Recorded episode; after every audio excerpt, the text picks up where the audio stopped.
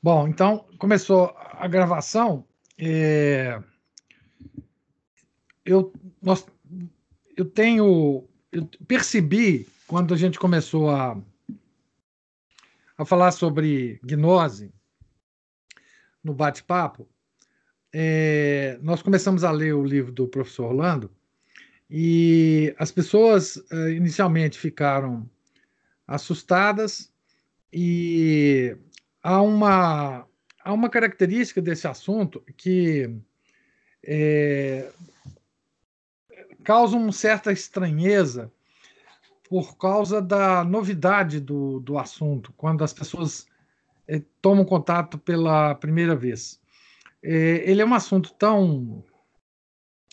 que engloba tanta coisa que ele parece, à primeira vista, uma espécie de de paranoia da, da pessoa que está falando sobre gnose. É, é, eu, eu, sentia muito isso é, é antigamente, quando o professor Orlando Fedeli ainda era vivo, essa, essa rejeição às análises que ele fazia, porque ele tentava colocar todos os fatos que ele analisava dentro desse arcabouço é, conceitual que ele, como nenhum outro brasileiro, trouxe é, à, à, luz, né?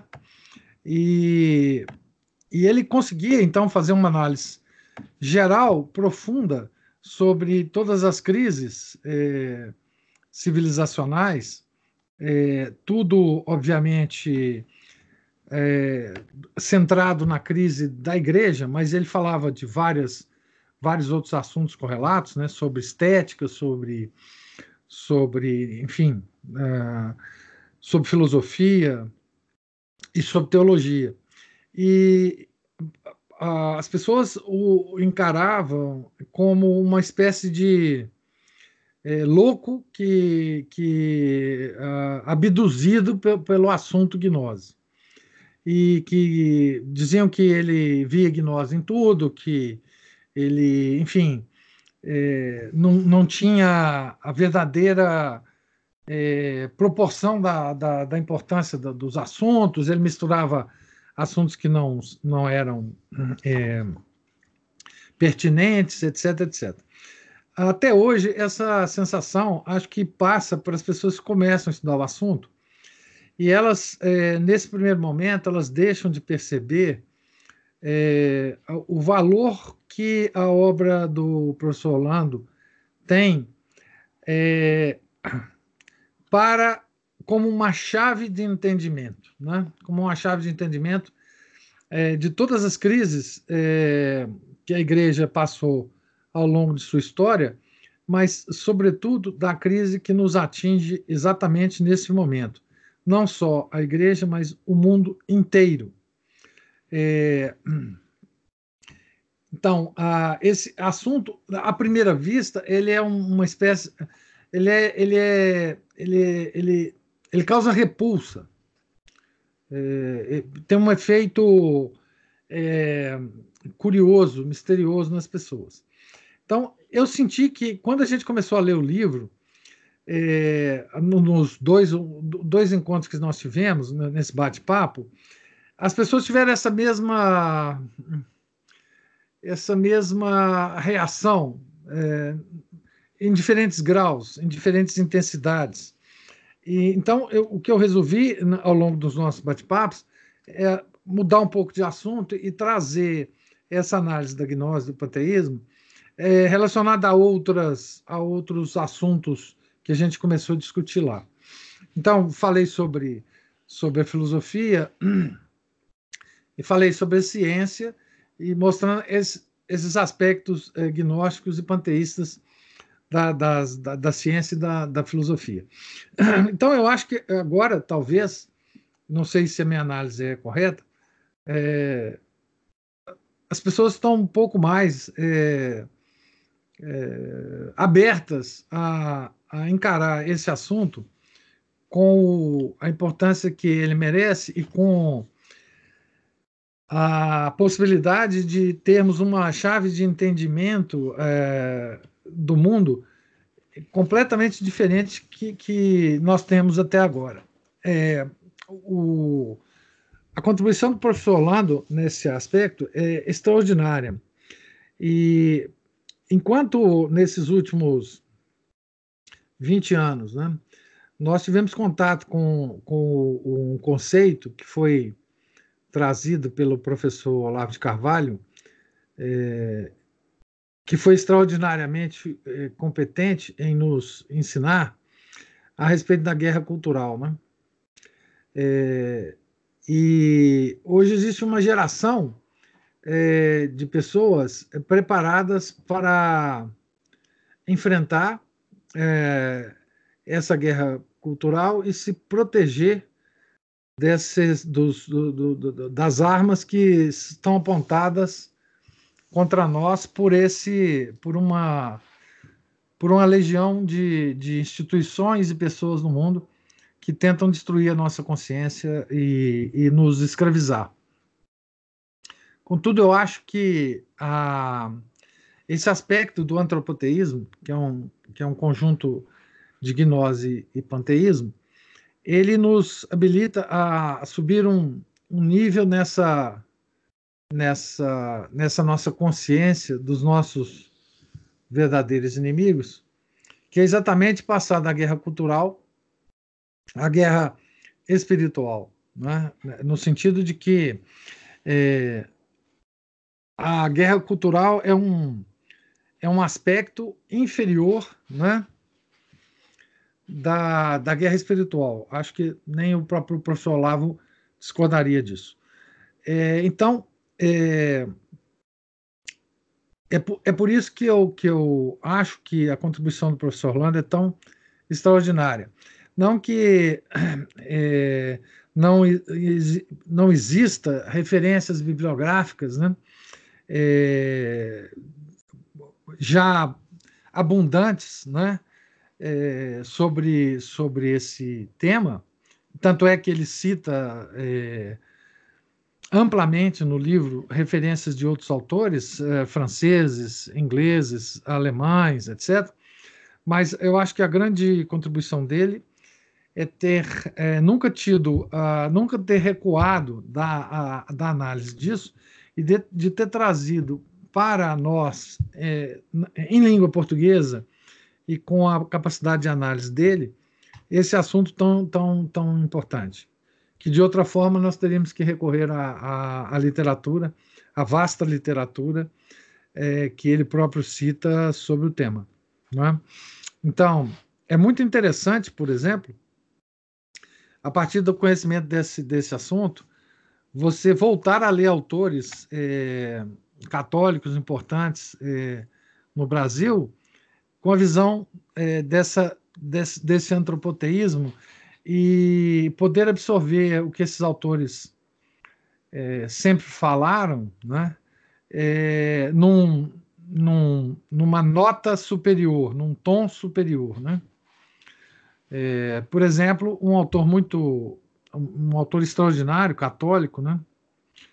É, que a gente consegue ler com, com, essa, com esse conceito e elevar o nível das observações dele, é, por exemplo, o padre Leonel Franca, né? cuja obra é extraordinária e que, se você tiver essa chave de entendimento, você absorve muito mais o que o padre Leonel Franca fala do que você absorveria se não tivesse essa, essa enfim, essa, essa preparação, esse conhecimento. Né? O, professor Orlando Fedeli ele escreveu amplamente sobre o tema, mas esse livro, o, o Antropoteísmo e a, e a, Religião do Homem, foi um livro que foi publicado, foi escrito na década, na, na década de 80 do século passado, e no qual ele tinha muita, do qual ele tinha muito medo de, de ver publicado, é, justamente porque, segundo ele, ele daria, ele daria margem aos, aos antropoteístas é, de desenvolverem novas armas para atacar a nossa, a nossa religião, né? E ele só foi liberar a publicação desse livro mais tarde, quase que é, pouco antes dele morrer. E esse livro foi publicado é, depois da, da morte dele. Né? Eu até é, coloquei uma, um aviso lá no clube de leitura que parece que esse livro está esgotado é, na, na, na, editora né, da Monfort e não sei se vai haver uma segunda edição, enfim, é, para vocês comprarem quem ainda não, não tiver, né? Pois bem, é, então eu queria começar a, a, leitura do livro e continuar agora nos, nos, nos nossos bate-papos, sem prejuízo de assuntos vários que vocês tiverem interesse em, em, em discutir aqui no, nessa nesse encontro de quarta-feira, né?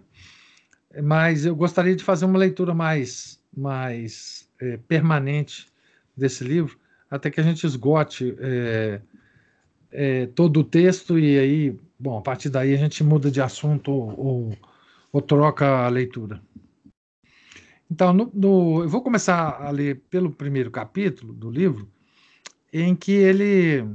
O primeiro capítulo é justamente o estabelecimento da doutrina católica, da Igreja Católica, que vai ser é, motivo para o, para o aparecimento da gnose cristã. Ou seja, ele vai afirmar aqui a doutrina católica e depois mostrar como que a gnose e o panteísmo vão atacar exatamente aspectos dessa doutrina. Né? Esse primeiro capítulo, digamos assim, é um antídoto é, para nós não nos tornarmos gnósticos. Né? É, então, são, são é, textos tira, tirados da Escritura e dos grandes santos, né? É, a respeito da doutrina correta, da doutrina é, de sempre da igreja, né? a qual nós devemos é, nos, nos, ater sempre que é, algum ataque de gnose nos, nos abater, né? Tá certo? Então, esse é o primeiro capítulo que nós uh, vamos ler. Talvez, se der tempo, a gente lê o, o segundo capítulo. A partir do segundo capítulo, ele vai mostrar como é que o, os vários níveis de, de conceitos e pensamentos errados do homem foram evoluindo então, contra essa doutrina sólida é, da igreja. Então, ele começa com uma, uma citação de abertura do capítulo, que é a de Romanos, é, capítulo 1, versículo 20, que é bastante é, ligada ao, ao tema. Né? Essa citação diz o seguinte: porque as coisas invisíveis dele, Deus, depois da criação do mundo, compreendendo-se pelas coisas feitas, tornaram-se visíveis. Assim, o seu poder eterno e a sua divindade, de modo que são inexcusáveis. Isso é uma citação de São Paulo, ligando a, a Deus, que é invisível, as coisas criadas que são visíveis e que dão notícia dele, né? Então, o professor começa o capítulo. Sobre a verdade expressa nesse texto, baseou-se toda a estética simbólica medieval. Tendo Deus feito todas as coisas à sua imagem e semelhança, através das criaturas, é possível conhecer algo do Criador. Porque em todas as coisas ele espelhou a sua perfeição. As obras de Deus são como pensamentos dele, pois que dizendo ele uma palavra, as coisas eram feitas. Agora ele vai citar é, Gênesis. E disse Deus: Faça-se a luz, e a luz se fez. E viu Deus que a luz era boa e separou a luz das trevas. Cada coisa é, pois, um pensamento de Deus, e por isso afirma São Boaventura, o universo é como um grande livro em que as palavras são as coisas criadas. Então, em Deus, como não há potência, ele é ato puro, é, todo o pensamento dele se transforma na coisa pensada. Né? Nós podemos pensar uma coisa a, a ser realizada e, e não realizar essa coisa e só realizá-la muito depois ou nem realizá-la. Mas Deus não é assim. Né? Deus simplesmente, é, quando ele pensa, a coisa já é, entra em ato, entra em existência. Porque, de fato, Deus não disse propriamente palavras, mas falou por meio de obras, porque para ele dizer é fazer e fazer dizer. Aqui ele está citando São Boaventura. São Boaventura é um, é um santo muito importante nesse aspecto. Vocês vão ver aqui ao longo do, do, do, do livro. Fecha aspas, então, para São Boaventura. Que Deus escreveu dois livros, a Bíblia e o Universo. São Boaventura o diz, por exemplo, no Brevilóquio 252. Então, Deus escreveu dois livros, a Bíblia e o Universo. Isso, isso é importante vocês gravarem para toda a nossa leitura ao longo dessa, desses encontros nossos. Né? Deus escreveu dois livros, a Bíblia e o Universo. O fim do homem é conhecer, amar e servir a Deus neste mundo para gozá-lo para sempre no outro. Ensina o catecismo, o catecismo da igreja.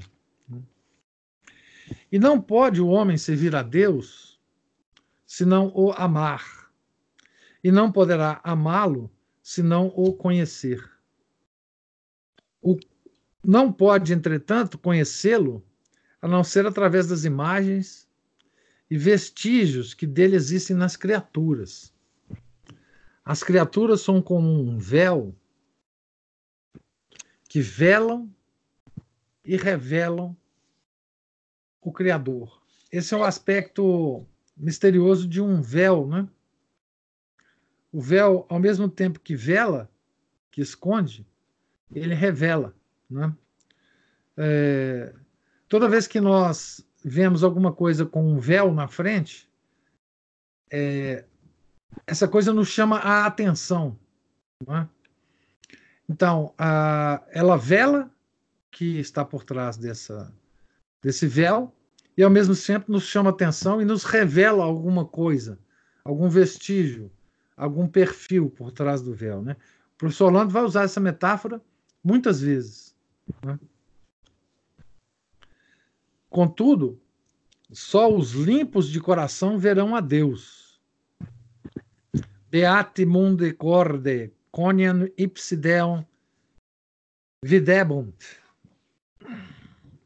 que é um que é um, uma parte do de Mateus, um versículo de Mateus, capítulo 5, versículo 8. Para ver a Deus invisível através do véu das coisas criadas, é preciso ter o coração desapegado de afetos impuros e possuir sabedoria é preciso contemplar as criaturas com ocho chiaro e com afeto puro. Ele está citando aqui, se não me engano, sim, Dante Alighieri. Com olho claro e afeto puro. Está tá, é, citando a Divina é, Comédia. Aliás, um parênteses, o professor Orlando conhecia a maior parte da Divina Comédia é, de cor. Eu já assisti ele declamando extensamente a Divina Comédia de cor em italiano. Né? Essa ideia é confirmada pelo seguinte texto de Hugo de São Vítor. Bem-aventurados os limpos de coração, porque eles verão a Deus. Limpos de coração são aqueles que não são sujos, nem pelo pó da cogitação inútil, nem pela lama da deleitação torpe. Vou ler de novo. Limpos de coração são aqueles que não são sujos, nem pelo pó da cogitação inútil, nem pela lama da deleitação torpe. Limpos de coração são aqueles que não são tocados pela névoa da ignorância terrena, nem têm o fervor corrompido pela concupiscência. Limpemos, pois, nossos corações de toda ignorância, pela inquirição da verdade e de toda concupiscência perversa, pelo amor da virtude, a fim de que mereçamos ver a Deus na glória do reino celeste.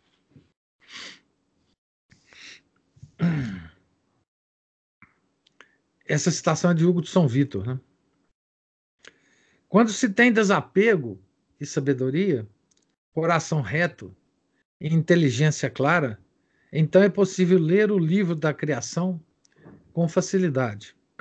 Aliás, baseado nessa citação de São Vitor, essa é uma das citações mais é, primordiais para quem quer estudar qualquer assunto com proveito. Né? Dos assuntos mais profundos aos mais sagrados, né? Porque o nosso entendimento ele é favorecido pelo Espírito Santo. Então, nós devemos ter coração puro para estudar qualquer coisa, né? Limpos de coração são aqueles que não são sujos pelo pó da cogitação inútil, nem pela lama da deleitação torpe. É, quando se tem desapego e sabedoria, coração reto e inteligência clara, então é possível ler o livro da criação com facilidade. Diz Corneille, um outro autor que ele cita aqui: Se teu coração fosse reto, todas as criaturas, todas as criaturas te seriam espelhos e livros abertos, em que tu verias sem cessar em mil lugares diversos modelos de vida e de doutrinas puras. Todas a porfia te mostram seu autor. Não só as coisas criadas refletem as perfeições de Deus, como o revelam, de modo cada vez mais claro e completo, quanto maior é sua perfeição. Desse modo, a hierarquia dos seres é, na verdade, uma escada de Jacó que a inteligência humana tem de subir durante a vida para chegar a ver Deus face a face na eternidade. A própria universalidade das coisas seja uma escada para ascender a Deus. Aqui ele está citando são Boaventura, de novo. Então, é, a, quando a gente a, reflete né, sobre alguns é, santos cuja obra intelectual é, a extensão dessa obra é tão incompreensível para nós, quer dizer, como uma pessoa pode ter produzido tanto e entendido tanto das coisas mais complexas, né? Eu estou aqui, por exemplo, pensando em São Tomás de Aquino, né? É porque ele tinha o coração puro, limpo. Ele podia ver muita coisa que nós não somos capazes de ver, porque o nosso coração está sujo. É, essa ligação entre a limpeza do coração e a capacidade intelectual de entendimento é uma chave de toda a, a doutrina católica. Né? Entender as criaturas que Deus criou e, através delas, ver os vestígios dele nelas é uma graça que só é, que só é dada a quem tem coração puro. Né? Foi por essas razões, entre outras, que Deus criou todas as coisas segundo a lei da analogia. Isso é importantíssimo também. De modo que todas as criaturas são, de alguma forma, semelhantes a Ele. E, ao mesmo tempo, sendo criaturas, necessariamente são diferentes dele, em grau infinito. Então, apesar de existir uma distância infinita entre as criaturas e Deus, elas são de alguma forma semelhantes a Deus. Por analogia, nós podemos tirar alguma conclusão a respeito de Deus partindo das criaturas. Por isso, toda criatura gera um apelo e uma insatisfação, uma tentação e uma frustração. Um apelo, ele vai explicar isso direitinho. É, gera um apelo porque as qualidades dos seres contingentes nos convidam a desejar essas qualidades em grau cada vez maior, até desejarmos o absoluto. Mas elas nos deixam insatisfeitos, porque buscamos o infinito e nelas só encontramos a finitude. Ou seja, interiormente, nós sentimos, mesmo inconscientemente, os vestígios de Deus nas criaturas. E isso nos move na direção delas. Então, isso nos gera um apelo. Mas, ao mesmo tempo, quando nós chegamos a, a absorver essa, esse vestígio, a gente vê que essa criatura está infinitamente longe de Deus. Isso gera uma insatisfação, né?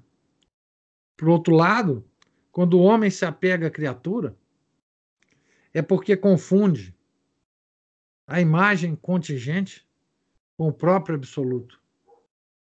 Quer encontrar o infinito onde ele não está, isto é, no finito. É nisso que consiste a idolatria. E os ídolos são frustrantes. De modo que tanto os que não conhecem a Deus, por meio das claras páginas do livro do universo, como os que, frustrados com a idolatria, se revoltam contra a limitação do bem nas criaturas, ou com seu mal relativo, negando-lhes qualquer valor, são inexcusáveis. Ele retorna àquela, àquela citação do, do início de São Paulo aqui, né? Vou ler de novo, só para lembrar vocês. Porque as coisas invisíveis dele, depois da criação do mundo, compreendendo-se pelas coisas feitas, tornaram-se visíveis. Assim, o seu poder eterno e a sua divindade de modo que são inexcusáveis. Isso diz São Paulo. Então, as pessoas, vou ler de novo o parágrafo para vocês ligarem com o termo inexcusável. De modo que tanto os que não conhecem a Deus, por meio das claras páginas do livro do universo, como os que, frustrados com a idolatria, se revoltam contra a limitação do bem nas criaturas, ou com o mal, o seu mal relativo, negando-lhes qualquer valor, são inexcusáveis. A atitude correta diante do universo deve ser de encantamento diante das maravilhas, das maravilhosas obras de Deus mas sem o esquecimento de que elas são meras imagens e vestígios do ser absoluto.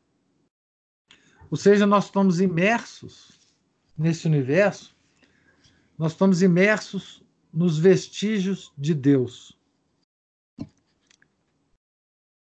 E nós não podemos nunca esquecer que são apenas vestígios dele. Apontam para ele. Não é? Deve-se evitar a idolatria, que transforma o contingente em absoluto, e a frustração, que nega qualquer valor à criação. Vocês vão ver que essas duas coisas que ele acabou de falar é que geram a gnose e o panteísmo, tá? Deve-se evitar, o que ele está dizendo é deve-se evitar a gnose e o panteísmo. Mas ele se expressa aqui de uma forma ainda preliminar.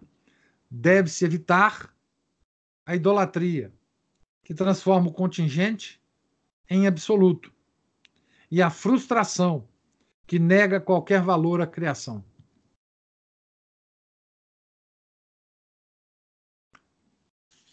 Então aqui ele vai citar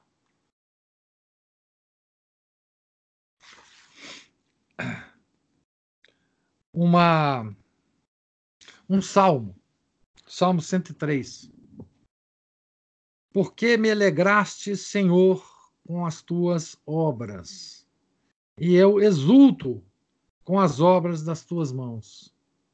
Que, que magníficas são, Senhor, as tuas obras. Quão numerosas são as tuas obras, Senhor. Fizestes com sabedoria todas as coisas. A terra está cheia das tuas criaturas. E agora um outro salmo. Porque pela grandeza e formosura da criatura se pode visivelmente chegar ao conhecimento de seu Criador. Salmo 13. Ainda outro salmo. O homem insensato, insensato não conhece, e o nécio não compreende essas coisas. Ainda Salmo 91. Agora o professor Orlando. Mas todas as criaturas nada são comparadas com Deus. Por isso, os sábios louvam a Deus em suas criaturas, mas não se apegam a elas. São Francisco de Assis dá-nos exemplo claro, claro desse equilíbrio católico diante das criaturas, louvando a beleza infinita de Deus na beleza reflexa das coisas criadas. E ao mesmo tempo desposando a dama pobreza e louvando a Deus, a Deus até por sora nostra morte corpora corporale, nossa irmã a morte corporal. Aqui ele vai citar o hino é, de São Francisco de Assis, a grande oração de São Francisco de Assis, né? chamado Cântico da Criatura, é, que é um escrito é, dele mesmo, né? Tem outros hinos aí de São Francisco de Assis que são fake, né? Então vou ler para vocês aqui. Ele cita em italiano, depois ele ele coloca aqui a tradução, vou, vou ler a tradução na nota aqui de pé de página. Altíssimo, onipotente, bom Senhor, só a ti os louvores, a glória e a honra e toda a bênção. A ti só, Altíssimo, pertencem, e nenhum homem é digno de te compreender. Louvado sejas, meu Senhor, com todas as tuas criaturas, especialmente por meu Senhor, irmão Sol, que nos iluminas por ele, e ele é belo e radiante. Com grande esplendor, de ti, Altíssimo, porta o significado.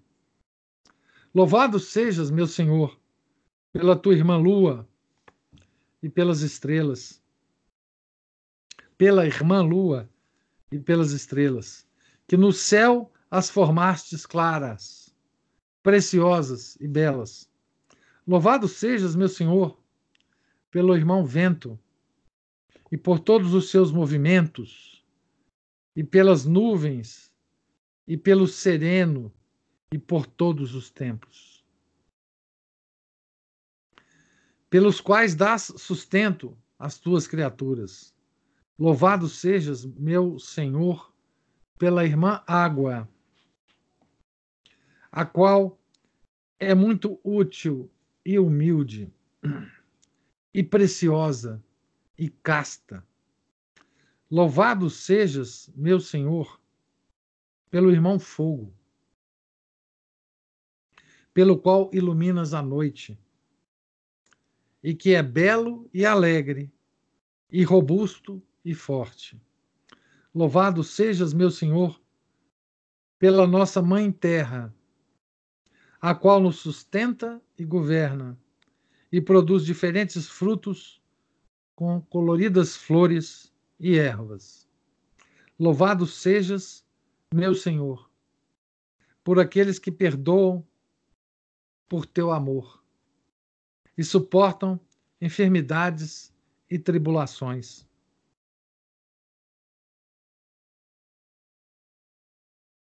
Bem-aventurados os que a suportarem em paz, pois serão coroados pelo Altíssimo.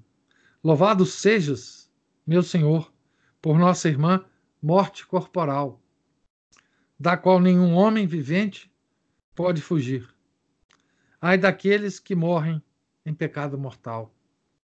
Bem-aventurados os que ela encontrar na tua santíssima vontade pois a segunda morte não lhes fará mal. Louvai e bendizei o Senhor e agradecei-o, e servi-o com grande humildade. Então, esse é o São Francisco de Assis, né? o rei dos ambientalistas modernos. Né? No magnífico cântico do irmão Sol de São Francisco, devemos notar três pontos o reconhecimento da transcendência e da bondade de Deus Criador. Comparado com Ele, nada é bom. Segunda coisa, entretanto, as obras de Deus são maravilhosas e cheios de sabedoria. E até mesmo os males que sofremos, como a morte, têm bondade relativa e razão de ser superior na ordem universal. Terceira coisa, portanto, o homem não se deve revoltar contra os males que sofre, mas louvar a Deus que, até por meio deles, nos prepara bens maiores. Essa é a atitude correta diante da criação. Nem identificar as criaturas com Deus nem negar a excelência da criação, pois tudo o que é Deus, pois tudo o que Deus fez é bom. Por outro lado, o homem é um exilado no paraíso terrestre. Deixa eu ver aqui que tem alguém escrevendo alguma coisa aqui.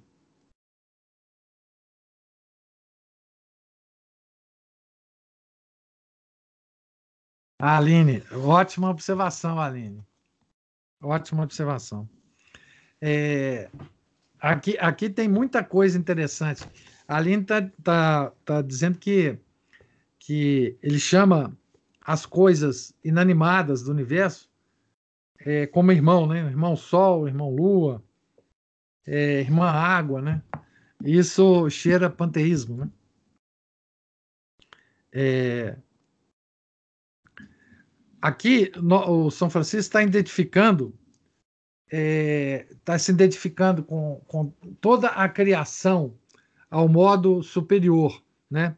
Tanto quanto o sol, a lua, as plantas, o vento são criaturas de Deus, também nós somos criaturas de Deus. Então, de certa forma, existe uma, uma fraternidade entre tudo que é criado por Deus entre as coisas animadas e inanimadas. O que ele está querendo reconhecer aqui é que tudo, tudo criado por Deus tem uma certa fraternidade, porque o Pai é o mesmo. Nós nascemos do mesmo Pai, portanto, nós somos irmãos. Todas as coisas criadas, né? Ah, o panteísmo é o contrário, né? Ah, quer dizer, o panteísmo é diferente. O panteísmo é, faz a identificação de Deus com as criaturas. Tá certo? Que é exatamente o que o, o professor Orlando nos, nos diz que nós não devemos fazer, né? Identificar as criaturas com Deus. Essa identificação é o panteísmo. Né? Mas reconhecer que o mesmo Pai que nos criou, criou todo o universo, e nesse sentido, usar a metáfora irmão Sol, irmão Lua, etc, etc, isso é não só poético, literário, como existe um, um, um fundo de verdade nisso tudo. Né? Uh, por outro lado, o homem é um exilado é, do paraíso terrestre e sua vida é uma prova. Então, nós não, não fomos criados para viver em queda, né? Nós somos exilados, né? É, o, a, a Salve Rainha fala isso, né? Na grande ordem que existe no universo, na grande ordem que existe no universo, só em si mesmo o homem nota a desordem.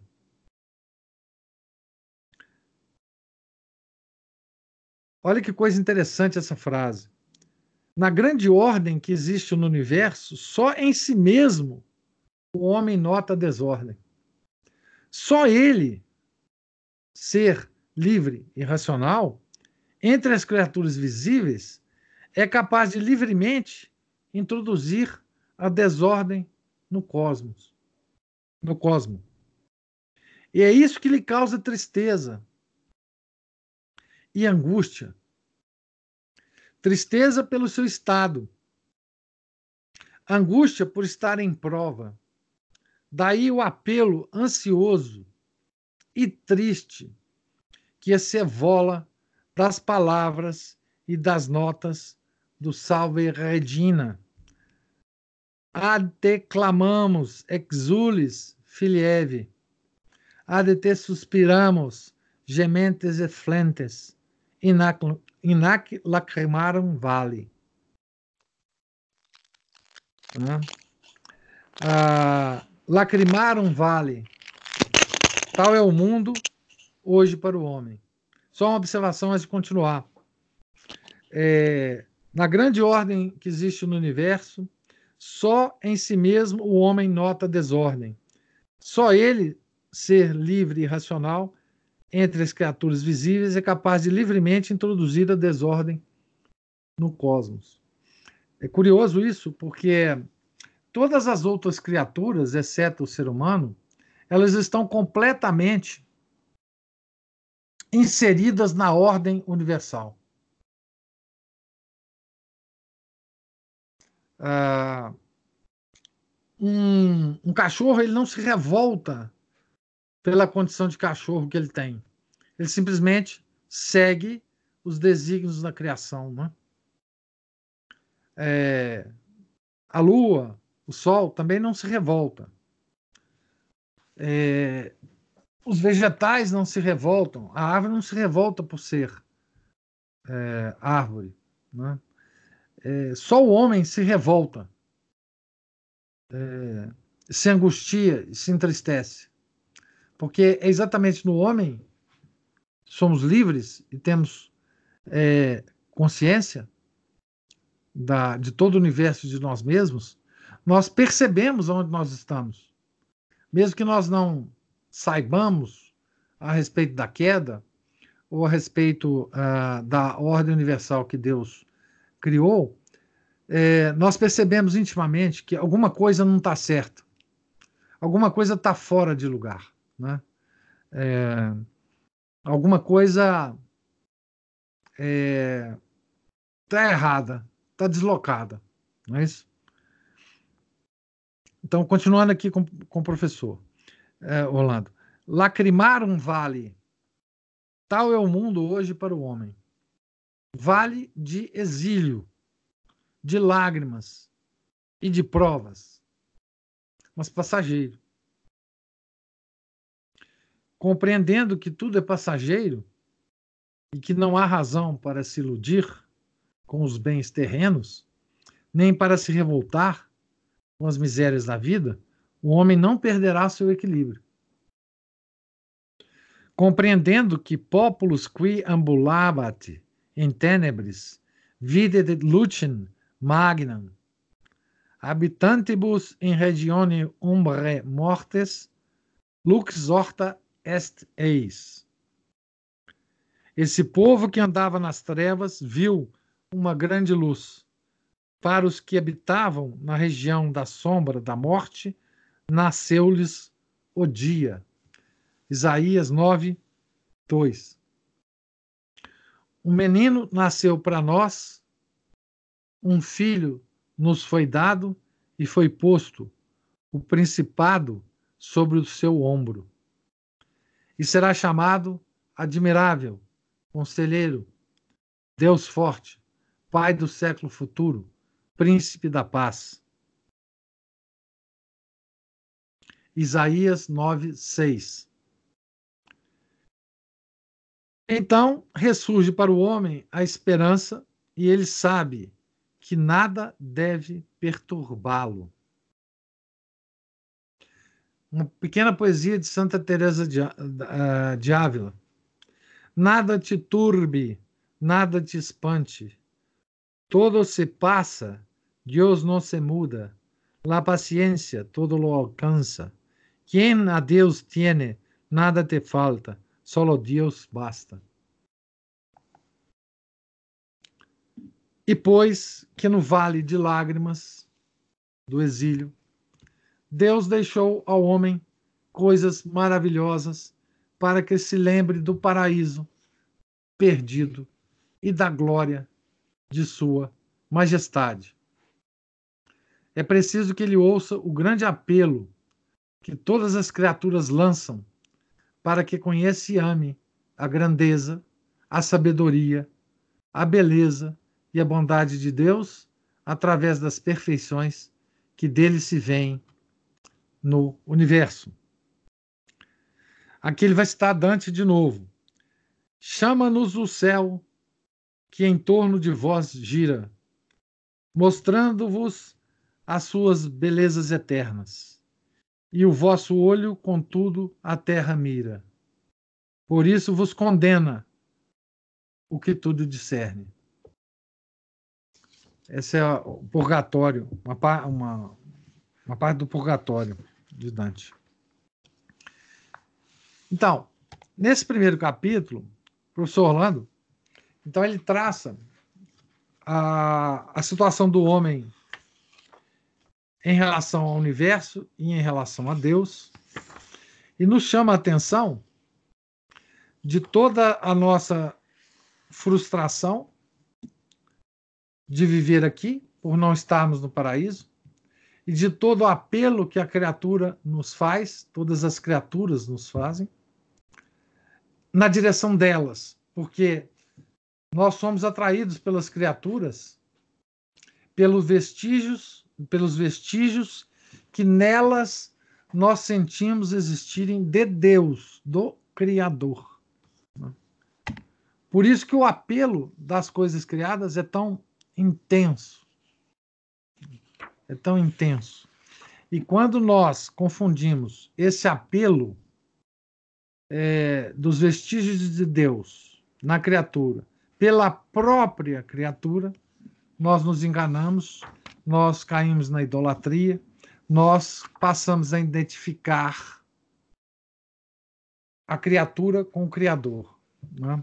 Esse é um dos problemas do panteísmo. Né? Deixa eu parar aqui só um pouquinho para ver um, um texto aqui do, do Eduardo. Tem mais coisa para cima também, viu, pai? Que você deixou passar aí.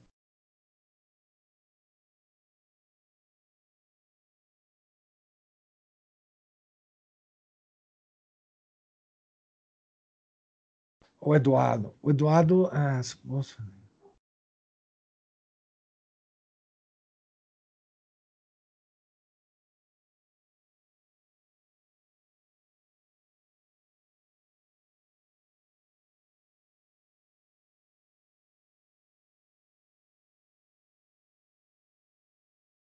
É bom vocês lerem essa observação do, do Eduardo aí sobre São Francisco de Assis, viu?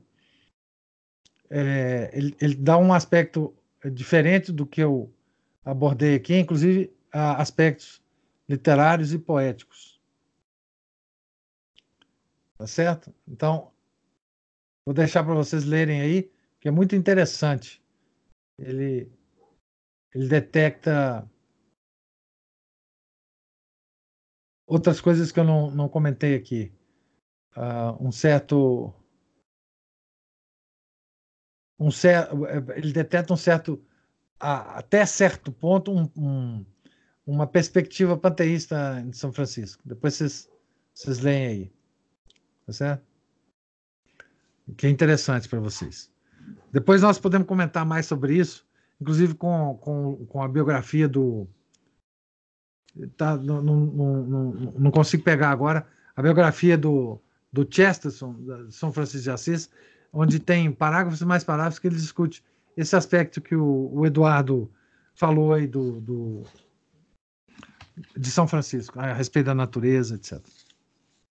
Então, é, o, o, então, nesse primeiro capítulo, uh, o professor Orlando então, nos alerta, nos alerta que é, se nós não tivermos cuidado, né, uh, nós podemos cair facilmente é, numa atitude gnóstica,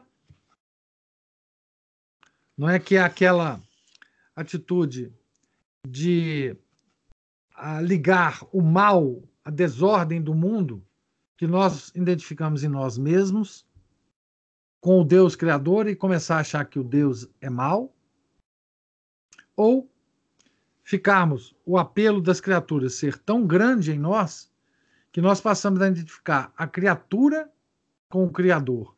E aí nós cairemos no é, panteísmo. Né?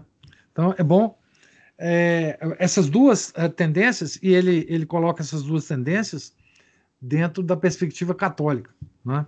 da, do equilíbrio disso, né? É, enfim, a, a gente aceitar o, o, o, bem das criaturas e o mal relativo da nossa vida, sofrimentos, etc.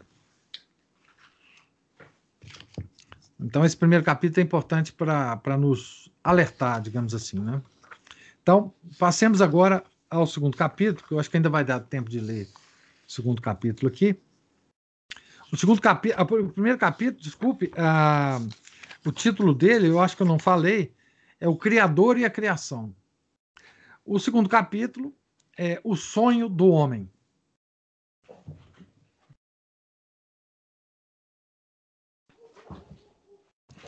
Então ele vai começar é, com uma análise estética, muito importante isso. O professor Orlando, é, ele tinha uma apreciação muito é, um foco muito grande na questão estética, não só da, das artes plásticas, como da literatura e tudo mais. É, e ele via refletido na, na, arte todas as deformações é, do mundo. Então ele vai recorrer aqui nesse capítulo a uma, ele vai fazer uma digressão estética né, para para analisar o problema. E, vocês vão ver que ele vai passar ele vai analisar duas atitudes do homem, essas duas que ele denunciou no primeiro capítulo. Nel paraíso de Dante io vi trovai una rosa. Meu italiano é perfeito, vocês podem observar. No paraíso de Dante encontrei uma rosa. Assim, Fausto Montanari, em seu livro Reserve su l'umanesimo, inicia sua comparação entre a mentalidade medieval e a humanista ou renascentista. É, um pouco é, essa discussão é, gerou hoje à tarde mais de duzentas e poucas mensagens no nosso clube de leitura, é, por outras razões, obviamente. É, explica ele que a rosa que encontrou não é a rosa suprema dos bem-aventurados, mas uma simples, simples rosa que se abre ao sol, no campo. E aí ele cita uma outra frase em italiano, que eu não vou gastar meu italiano aqui para vocês, vou ler em português. Como o sol faz a rosa quando aberta. Essa imagem da rosa que se abre ao sol para perfumar o ambiente, embora isso signifique sua morte, Dante a explica no Convívio, outra obra dele. Está Dante agora, abre aspas. E convém ao homem abrir-se, assim como uma rosa que não pode mais estar fechada, e precisa dar vazão ao perfume que gerou dentro de si, como a rosa que não dá o seu perfume só a aqueles que a procuram por causa disso, mas a todos os que se aproximam dela. Fecha aspas. Assim era, explica Montanari, a mentalidade medieval. Desejava abrir-se ao sol, dando a todos seu perfume, mesmo que isso, isso lhe custasse a vida. Toda carne é feno. Agora ele vai citar uma, uma, uma outra passagem do Isaías. Toda carne é feno e toda a sua glória é como a flor do campo. Secou-se o feno e caiu a flor, porque o sopro do Senhor passou sobre ele. Esse texto é interpretado costumeiramente como ensinando a transitoriedade das coisas terrenas. Entretanto, entretanto, é legítima outra interpretação, que a glória do ser humano é como a da flor que morre, como a flor que morre quando por ela passa o espírito do Senhor, isto é, o espírito de holocausto e de sacrifício. É na autoimolação que está a glória do que é perecível, pois que se tudo passa, é melhor passar fazendo o bem e dando o bem que se tem aos outros. Essa é a glória da flor e a glória do homem, a do sacrifício.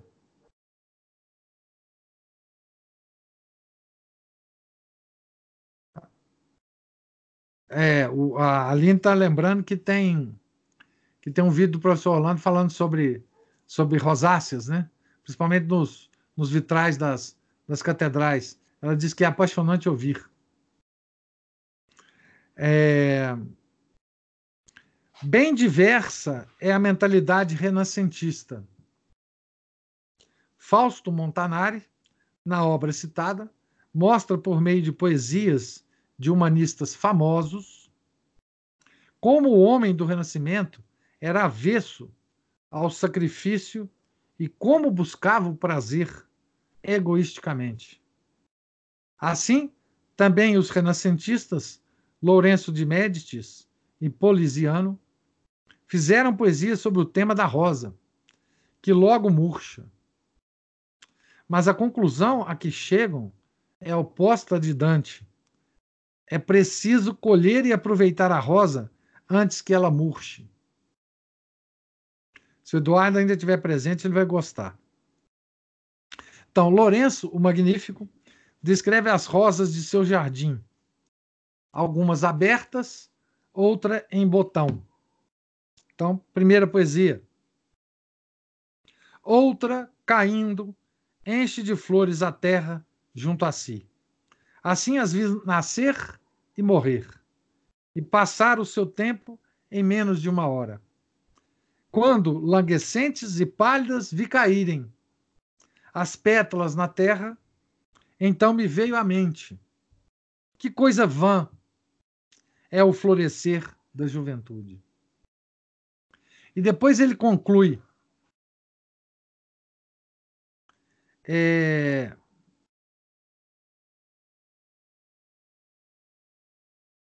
colhe a rosa, ó ninfa, agora que o tempo é belo. Polisiano, por sua vez, assim descreve a rosa ao sol. Quando a rosa abre todas as pétalas, quando é mais bela, quando está maior, então está boa para ser posta numa guirlanda. Antes que, tu, que a sua beleza tenha fugido, assim também, moças, enquanto está, está mais florida, colhei a bela rosa do jardim. É patente nesses versos de Dante, de Lorenzo, de Médicis e de Poliziano a existência de duas mentalidades opostas. Na mentalidade medieval, que transparece em Dante, há uma aceitação do bem realmente existente, mas limitado e transitório, das criaturas, assim como uma aceitação do mal relativo das coisas criadas.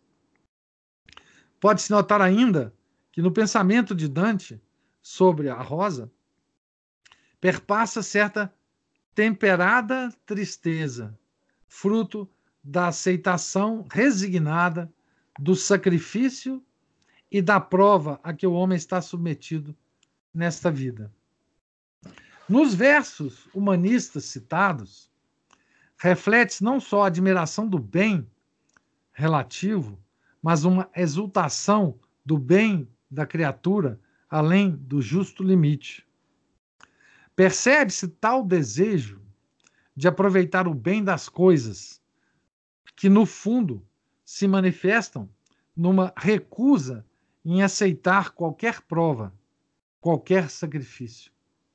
Há na alma renascentista uma revolta que rejeita a transitoriedade das coisas, uma revolta contra o tempo, uma oposição à aceitação do mal relativo das criaturas. Esses desvios da mentalidade humanista deviam, assim, desembocar em duas posições doutrinárias. Aí vocês vão ver agora. Mais concretamente, as duas posições que vão se unir contra a religião de Deus ou a divinização do universo, essa é uma das posições. Doutrinárias, ou em desespero e frustração por não poder obter a felicidade absoluta já neste mundo.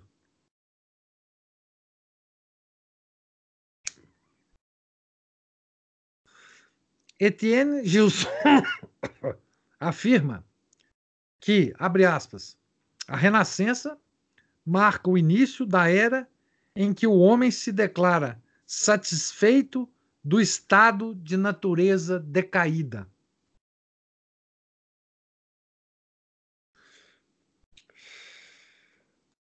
Vou ler de novo. Isso é muito importante. Uma citação do Etienne Gilson. Abre aspas. A renascença marca o início da era em que o homem se declara satisfeito do estado de natureza decaída. Isso me lembra muito uma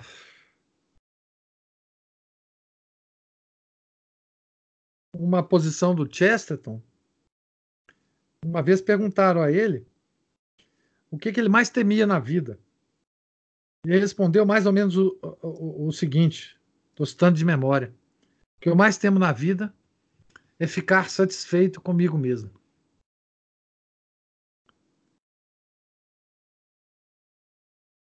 A mentalidade para a qual o mundo é belíssimo, excelente,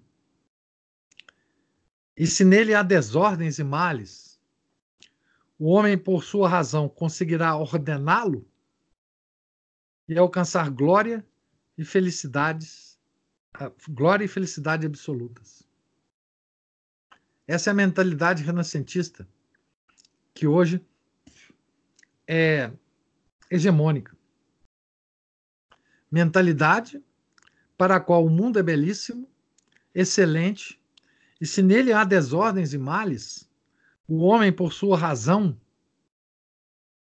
conseguirá ordená-lo e alcançar glória e felicidade absolutas.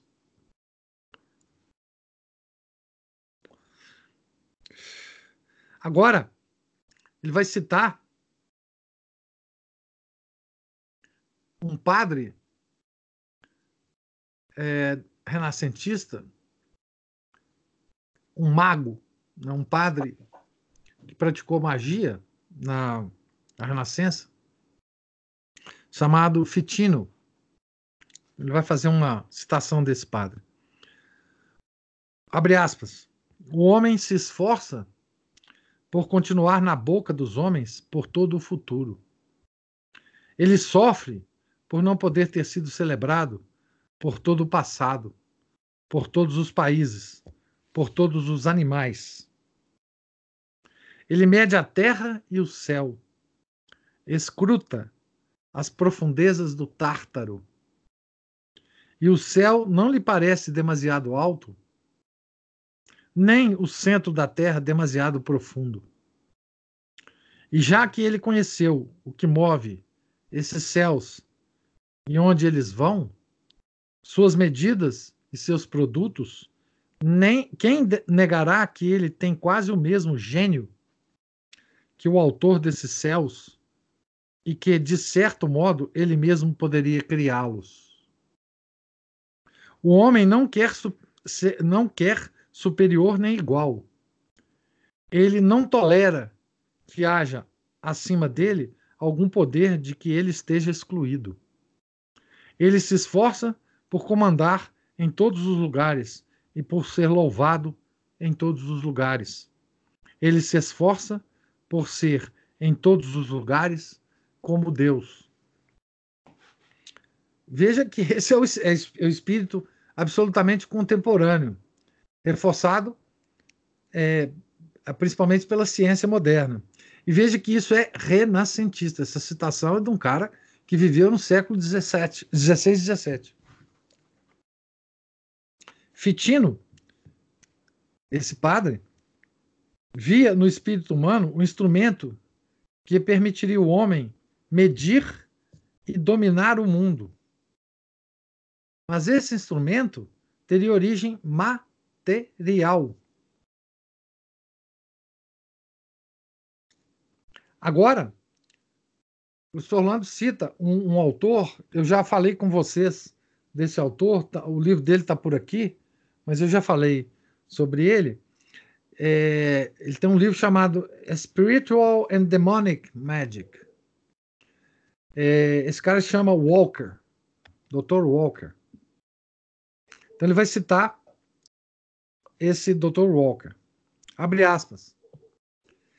E o instrumento desse gênero é o espírito, o qual é definido pelos médicos como um certo vapor do sangue, puro, sutil, quente e lúcido, e formado pelo cérebro. E então a alma frequentemente o emprega para o exercício tanto dos sentidos interiores quanto dos sentidos exteriores. Assim, o sangue serve o espírito e o espírito serve os sentidos. E, finalmente, os sentidos servem a razão. Ao mesmo tempo, fecha aspas, então. Ao mesmo tempo em que no Renascimento e no humanismo se divinizavam o homem e a natureza, a razão e o universo, chegava-se também ao extremo oposto, negando-se qualquer valor à razão. Eugênio Garran mostra como, em Pico de la Mirandola, o desprezo da razão e o ceticismo acabam dominando. Agora ele vai citar o uh, Eugênio Garran. Abre aspas. Já que o nosso entendimento, que a última das inteligências, passa da potência ao ato, e muito se engana no raciocínio e nos processos discursivos, e é impedido e como que retido pelos incidentes que velam as substâncias e pelas diferenças desconhecidas das coisas. E parafraseando, fecha aspas, e parafraseando Pico, conclui, abre aspas, os filósofos não estão de acordo. A razão não basta a si mesma. Sobre o tecido de mentiras do raciocínio, sobre as contradições do intelecto, sobre a insuficiência radical da pesquisa humana, levanta-se a suficiência supra, supra-racional da revelação. O homem em si é nada. É erro e culpa. Fecha aspas. Passa-se, pois, de uma supervalorização absoluta da razão à sua negação completa. E não se sabe se o homem, pela razão, deve dominar o universo ou se, pelo contrário, o universo deve absorver o homem pelo amor, negando-se a razão. Ele vai citar, continuar citando aqui o, o esse estudioso aqui, o Eugène Garran. Abre aspas. Leão hebreu vai detectando um pulsar eterno de vida em todas as coisas, uma simpatia ou amizade do cosmo, que ele transfigura imaginosamente enquanto céu e terra. Feitos seres vivos se vão desposando para a satisfação de seu perfeito amor. Com esse recíproco amor se une o universo corpóreo e se adorna e sustenta o mundo. E a terra, ou matéria, tem amor ao céu como a um amadíssimo marido, ou amante, ou benfeitor, e as coisas geradas amam o céu como pai piedoso e ótimo curador. Fecha aspas e abre de novo. E entre o homem e a natureza há uma tão perfeita compenetração que não se pode dizer se é o homem que se confunde no todo ou o todo que se humaniza. A natureza assume rosto. Ela é mais do que o templo vivo de Deus, de Campanella. É a obra de arte de Deus, no qual Deus mesmo vive animador e artífice. O que quer dizer? Esse sujeito aqui é que essa concepção é que Deus vive no homem.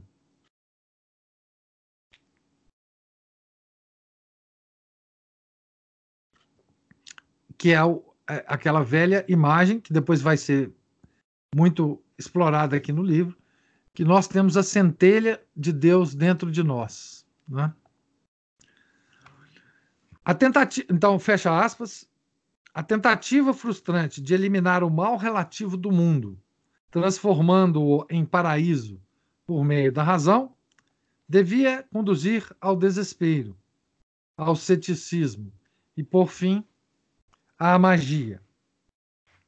Agora ele vai fazer uma citação é, longa, também do mesmo autor Garrin. Então vamos lá. Para mostrar exatamente essa, essa posição dupla de supervalorização da razão, por um lado, e de negação da razão, por outro. Entre as atividades humanas, a obra mágica vem assim assumir uma posição central, enquanto justamente nela se exprime de modo quase exemplar aquela divina potência do homem que Campanella louvou em versos justamente famosos. O homem, centro do cosmos, é precisamente o homem que, tendo apreendido o ritmo secreto das coisas, faz um sublime poeta, mas, como um Deus, não se limita a escrever palavras de tinta em papel caduco, mas inscreve coisas reais no grande livro do universo. Ou seja, o homem tem poder é, divino de criar coisas no universo. Continuando ainda o autor, o tema mágico torna-se comum em todos os grandes pensadores e cientistas, aos quais vem como impulso também, e eu gostaria de dizer sobretudo, se como um Leonardo polemizam acerbamente contra os ineptos cultores das práticas necromânticas, práticas mágicas. Será a própria magia que, operando milagres, penetrando no coração dos homens com encantamentos e seduções, irá reformando até a raiz a cidade terrestre. Então,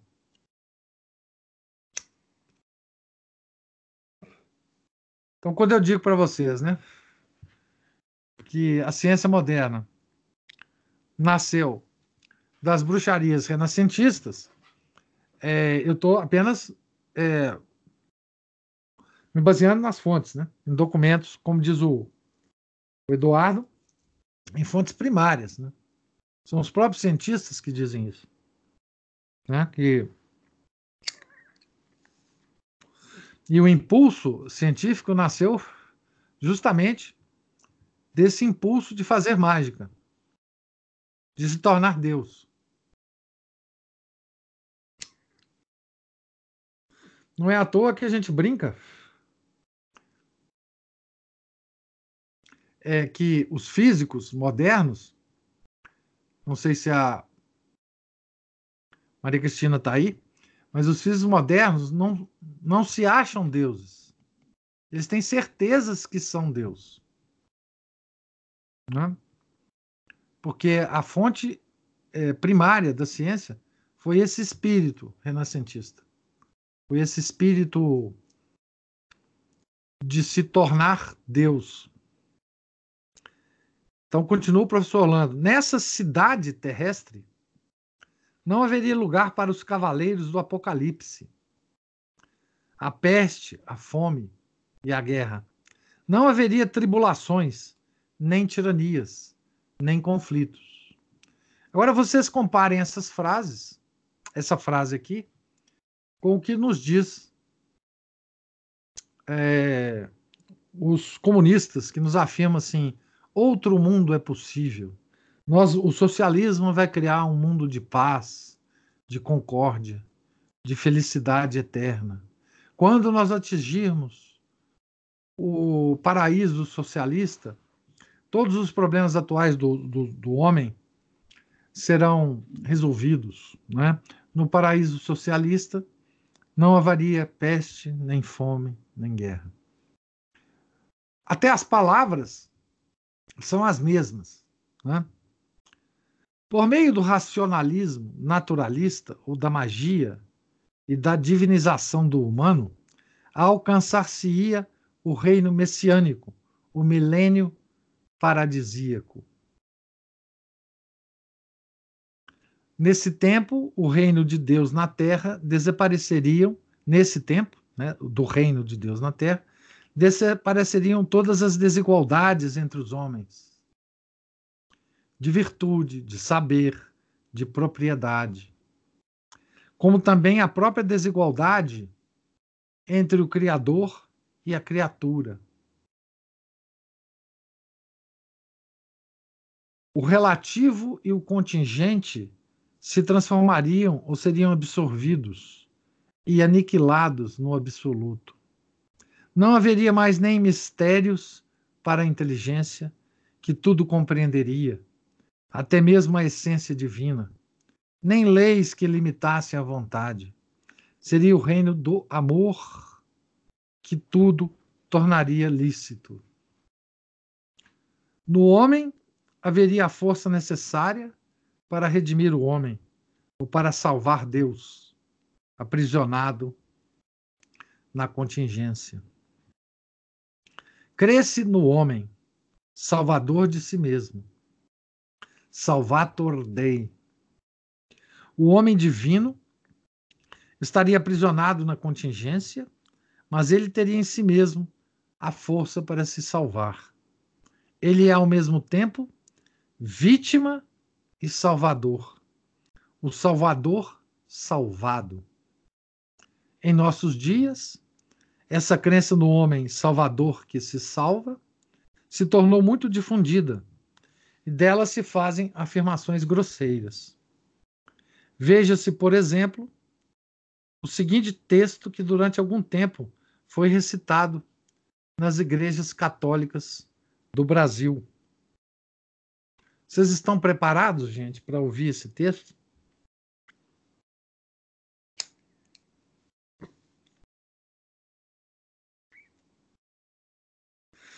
Quem tiver sentado, quem tiver em pé, pode sentar. Isso era rezado, né?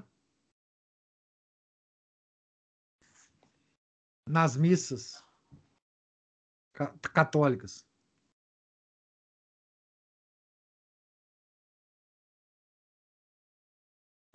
Na hora do credo, em substituição ao credo, né? Creio no homem que constrói o mundo e canta seu trabalho, criador da criação que lhe foi dada ao acordar.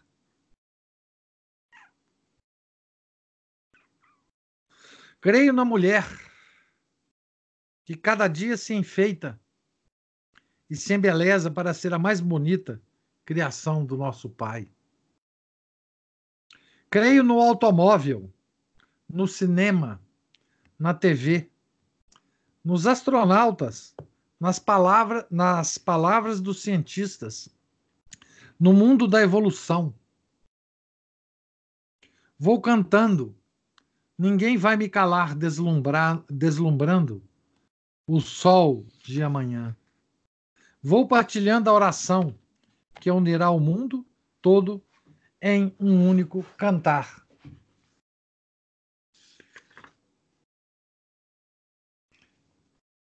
E outras sandices mais.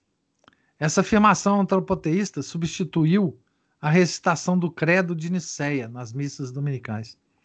E assim o pater omnipotentem é substituído pelo homem e pela evolução. Supervalorização da criatura ou aniquilamento dela no absoluto naturalismo racionalista ou na magia mística e racional são formas variantes de recusar a contingência e o estado de prova em que o homem está posto. São manifestações do sonho oculto de tornar o homem Deus. E tudo isso constitui uma verdadeira religião. A religião do homem. Então, isso aqui é esse capítulo é antes de tudo uma um resumo da religião do homem sem dar nome ainda a, a, aos dois componentes, né, dessa religião? Sem, sem ainda nomear. Então, o que é bem claro aqui é que é, essas duas é, essas duas é, tendências, digamos assim, né? de que surgiram na, na cristandade, né? na, no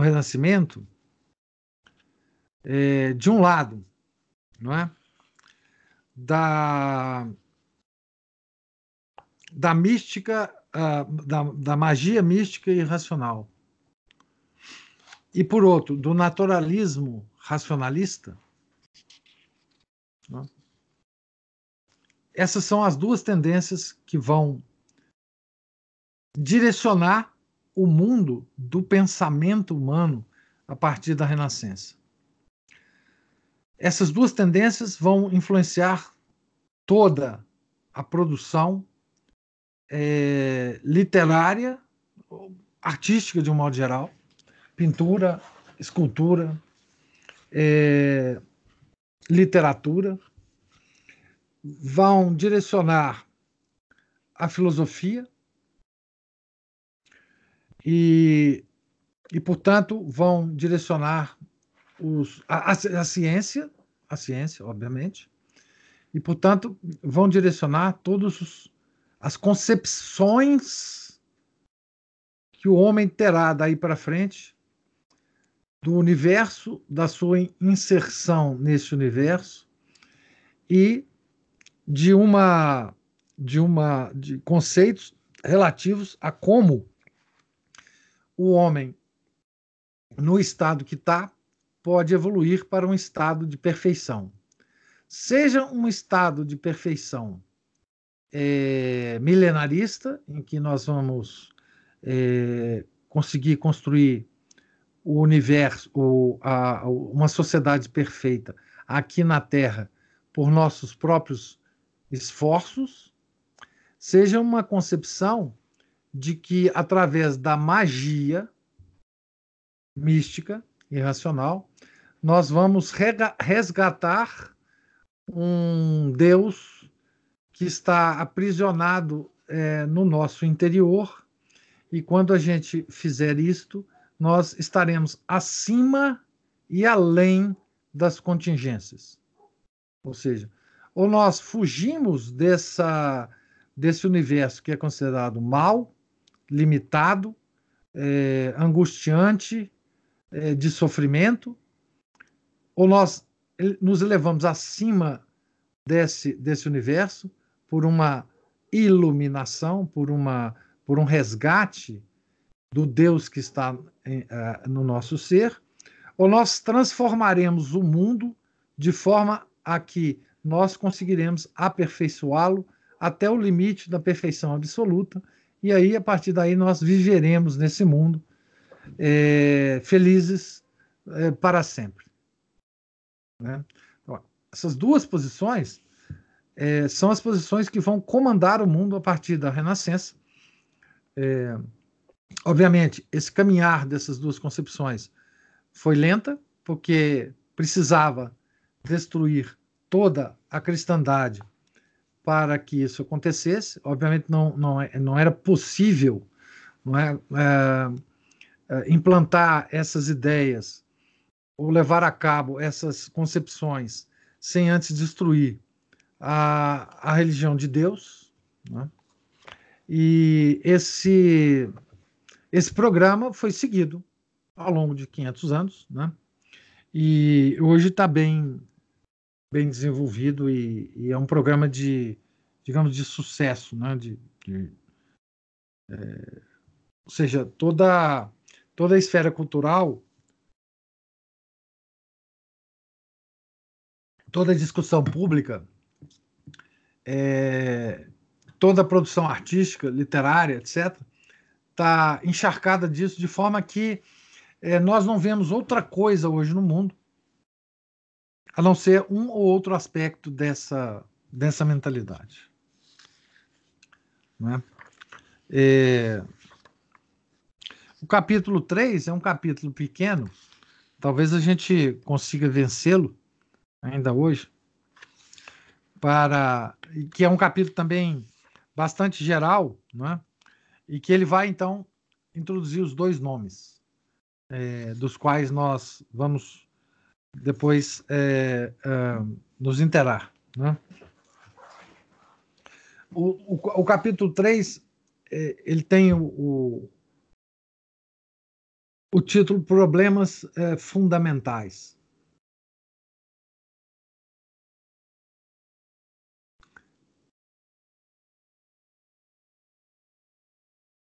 Deixa eu só ler aqui uma, uma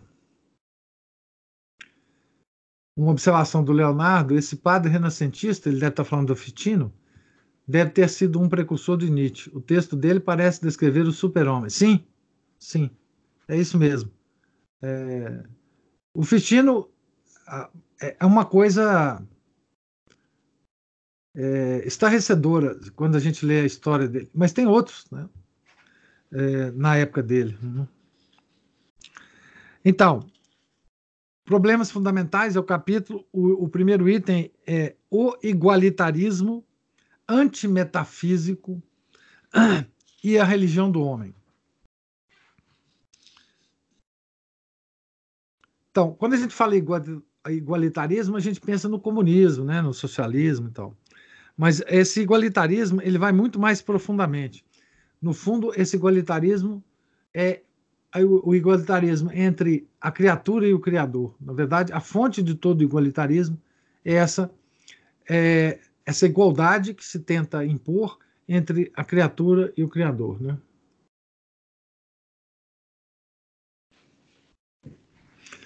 Ah, Rodrigo, peraí que você vai entender isso aqui daqui a pouco, essa sua pergunta. Como vimos, as limitações de si mesmo e as de todas as criaturas levam o homem a encarar os seres criados de dois modos. Ou como um apelo para buscar e amar o absoluto, primeiro modo, né? que é, é, um, é o modo católico, né?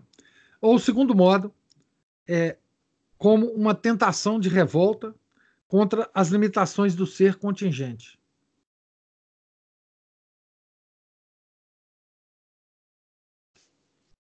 Essa, revol essa revolta tem um caráter metafísico e religioso. Metafisicamente, ela consiste na recusa de toda ordem ontológica real e objetiva e se manifesta. Então, ele vai dar várias quatro formas de manifestação dessa revolta. A revolta contra a ordem ontológica é você é, olhar a realidade e não aceitar aquela ordem que a realidade te impõe e não aceitar o que você está vendo com seus próprios olhos. É isso que, que é a revolta metafísica. Não, eu não aceito a realidade. Eu não, não, não, não eu, vou, eu vou tentar fazer alguma coisa com isso.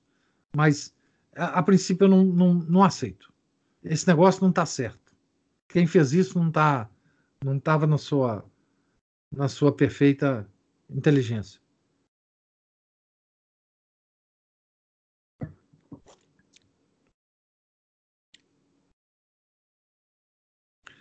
Então, essa recusa se manifesta, primeiro, pela recusa da distinção entre ser absoluto ou necessário e seres relativos ou contingentes, pela identificação do ser absoluto no contingente.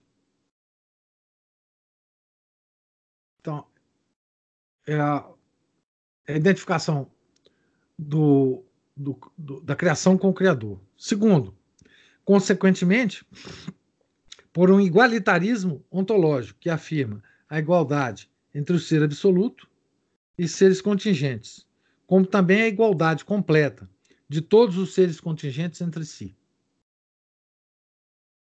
Então, essa, esse igualitarismo comunista e socialista já é uma, uma, uma, uma consequência longínqua desse igualitarismo entre o, o ser absoluto e os, os seres contingentes. Terceiro, pela negação de toda a hierarquia ontológica, que acarreta, em última instância, a identificação entre espírito e matéria, esta revertendo naquele. Se vocês, como exemplo aqui, eh, no Brasil a gente é muito é, familiar com, com, com o espiritismo, né? O espiritismo ele considera a alma como matéria sutil e o corpo como matéria concentrada, como matéria grosseira. Mas tanto alma como corpo são matéria. Uma sutil, a outra grosseira. É, isso vem da, da, da do, do misticismo uh, do século XIX, né? da Madame Blavatsky, etc. Quarta forma, quarta forma da recusa, né? Pela negação de todas as limitações do ser contingente. No homem, especificamente, se negam as seguintes limitações. Primeira, quanto à matéria, todas as limitações relacionadas com o espaço e o tempo. Segundo, quanto à alma, todas as limitações cognoscitivas e volitivas do homem. Isto é, a razão humana seria capaz de compreender tudo e a vontade não estaria sujeita a qualquer lei. Terceiro, quanto à criação, negação de qualquer causa eficiente, final ou exemplar, extrínseca e transcendente ao universo. Ou seja, a causa do universo se encontra dentro dele mesmo. Então, ao dizermos que há na religião do homem uma atitude, uma atitude antimetafísica, não queremos afirmar que todos os seus partidários sejam carentes de espírito metafísico, isto é, filosófico. Queremos dizer apenas que na religião do homem, que conta entre seus adeptos alguns gênios filosóficos, se manifesta uma revolta contra a ordem metafísica real e objetiva, tal qual foi estabelecida pelo Criador. É essa revolta que está no cerne da religião do homem. Então, aqui, só para deixar claro o seguinte: toda a filosofia moderna, desde o iluminismo, é uma filosofia da revolta. É uma negação do realismo medieval, do realismo tomista e da filosofia de Aristóteles, na qual o realismo tomista era baseado. Né? Eu lembro aqui que Lutero, Lutero tinha ódio, mortal de Aristóteles, ódio mortal Aristóteles. É, ele, ele ele negava a, a, a, a, validade de todas as obras do Aristóteles, né? E, e por consequência é, de São Tomás de Aquino também, né? Então, o segundo item do capítulo chama Rio Cárcico do Antropoteísmo, a unidade da religião do homem. Essa religião aparece e desaparece na história como um fio misterioso que dá unidade a movimentos religiosos e filosóficos desde a antiguidade até nossos dias. Ladislau Mittner, falando do pietismo, que é uma das variantes da religião do homem, diz que, abre aspas, é quase impossível distinguir o pietismo das muitas outras seitas religiosas da época. Vários filões do movimento apresentam fenômenos cárcicos, aparecem, desaparecem e, de improviso, reaparecem em outro lugar, sem que a identidade do filão possa ser propriamente demonstrada. A imagem do rio Cárcico é muito própria. É sabido que os rios do Carso e o Goslavo, correndo numa região calcária, desaparecem de repente no solo para correr subterraneamente e reaparecer depois de longa distância, dando a impressão de que são dois rios distintos. O mesmo se dá com a religião do homem na história. Ora aparece, ora desaparece, reaparecendo além, com outro nome, mas sempre com as mesmas águas doutrinárias. Ela é como o elemento aquoso. Há vários oceanos e há muitos mares com nomes locais e diversos, mas na verdade há um só mar. é o que diz, em outras palavras, Denis de Rogemont a respeito da fé única que forma o pano de fundo de todas as heresias ocidentais e que ele julga ser o maniqueísmo. Abre aspas, por Regis de Rougemont. Rougemont. Mas, mais perto de nós que, que Platão ou os druidas, uma espécie de unidade mística do mundo indo-europeu se desenha como um em filigrana no pano de fundo das heresias da Idade Média. Se abarcar, abarcamos o domínio geográfico e histórico que vai da Índia à Bretanha, constatamos que uma religião se espalhou nesse território de modo verdadeiramente subterrâneo, a partir do século III da nossa era, sincretizando o conjunto dos mitos do dia e da noite, tal como eram elaborados na Pérsia, primeiramente, e depois todos os segredos gnósticos e órficos. Essa fé era a maniqueísta. Fecha aspas. Continua o professor Orlando. Sem aceitar a denominação de maniqueísmo para essa religião cárcica, queremos apenas tomar desse texto a confirmação de que há um veio único e subterrâneo que liga todas as heresias do Ocidente Acreditamos que esse veio engloba também o maniqueísmo, que é uma de suas principais seitas, mas que seu nome genérico mais adequado não é o de maniqueísmo. Poder-se-ia também aventar a hipótese de ser o panteísmo a verdadeira essência dessa religião oculta, qual serpente cujos anéis ora aparecem, ora desaparecem no solo da história. O dicionário de teologia católica, no verbete panteísmo, nós temos esse dicionário lá na, na associação. Então, o dicionário de teologia católica no verbete panteísmo dá uma série imensa de autores e sistemas panteístas, desde a antiguidade pagã até nossos dias. São citados nesse elenco como sendo panteístas, a alma do paganismo antigo, que era oriental, que era ocidental. Várias doutrinas religiosas hindus, Vedas, Brahmanismo, Upanishads, Budismo, Hinduísmo. As doutrinas primitivas da China, do Egito faraônico, da Caldeia, da Grécia e de Roma, de Roma antigas. Da filosofia grega, são incluídas muitas escolas, como as de Heráclito, Parmênides, Xenófanes e a dos estoicos.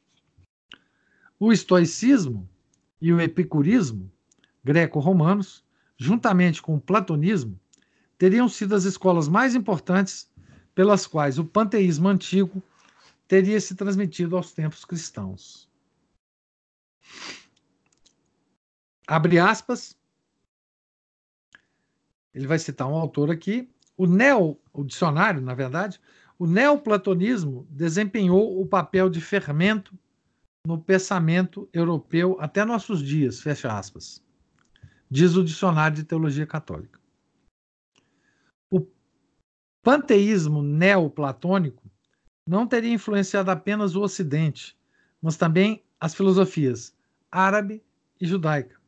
Al-Farabi Soward e Ibn Arabi seriam pensadores e místicos maometanos apresentados como panteístas pelo mesmo dicionário.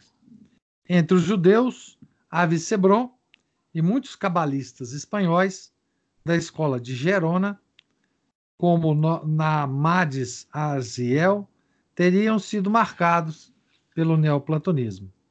Eles eram cabalistas e a Cabala tinha formulações panteístas. Na Idade Média, seria Escoto Origene, Orígena a fonte neoplatônica do novo panteísmo ocidental. Dele se originaria o panteísmo da escola de Chartres, isto é, a doutrina panteísta de Avide Dinan, e Amaury de Ben. Ainda, segundo o dicionário da teologia católica, o panteísmo popular do dos Begardos e Beguinos, assim como de Eckhart, mestre Eckhart, também seria, teria origem no neoplatonismo de Escoto Erígena. E o próprio nominalismo não escaparia dessa influência. O nominalismo sendo, então, de influência é, panteísta. O, o, o nominalismo, é, no fundo, é a base filosófica da, de toda a ciência moderna. Né? Por fim, a Renascença teria assistido a uma verdadeira explosão de ideias panteístas que se perpetuam através da história. Giordano Bruno e Campanella são exemplos frisantes dessa corrente. Spinoza, Leibniz, Shaftesbury, Diderot, Lessing, Kant, Novalis, Fichte, Hegel, Schopenhauer, Feuerbach e a esquerda hegeliana continuaram a corrente panteísta nos séculos 17, 18 e 19. Examinando-se esse elenco, comparando-se com o rol histórico dos gnósticos, nota-se que muitos nomes aparecem nas duas listas. É que a distinção entre gnose e panteísmo é muito tênue e, como veremos adiante, é muito fácil passar de um movimento para o outro. O panteísmo tem muitas vezes uma doutrina oculta que é de fato gnóstica. Gnose e panteísmo diferenciar-se-iam pela rejeição ou pela aceitação do cosmo e da matéria. Esse critério, porém, é bastante equívoco, pois há gnoses que aceitam o cosmo no sentido de que admitem a futura transformação da matéria cósmica em substância puramente espiritual e divina. Há gnoses que, ao mesmo tempo, amam e odeiam o cosmo. Abre aspas. Alguns desses sistemas manifestam para com o mundo uma atitude ambivalente, amado e odiado ao mesmo tempo. Ele está citando aqui um, um autor francês, Robert Gant. Fecha aspas. Por outro lado, há panteístas que divinizam o cosmos, o cosmo, e ao mesmo tempo afirmam que é preciso abandonar a matéria por ela ser fonte de alteridade e de individuação, que nos separa do todo divino. Chegam mesmo a afirmar que a matéria é não ser, é o nada. É o caso de Plotino, que se revolta contra os gnósticos porque eles desprezam o mundo, mas que chama a matéria de nada, de não ser, que engana a alma. Não há dúvida, pois, quanto à existência do rio cárcico da religião do homem na história. Qual é a sua verdadeira natureza? Que nome se lhe deve dar? É o que se discute a seguir. Cremos que a solução do problema poderia ser encontrada examinando-se mais a fundo a gnose e depois se interrogando as tendências mais profundas da alma humana. Vejamos, pois, inicialmente, o que é gnose. Então, a partir do capítulo 4, então, ele vai entrar no, no, no assunto gnose especificamente. É, aqui, deixa eu ver algumas perguntas que tem aqui.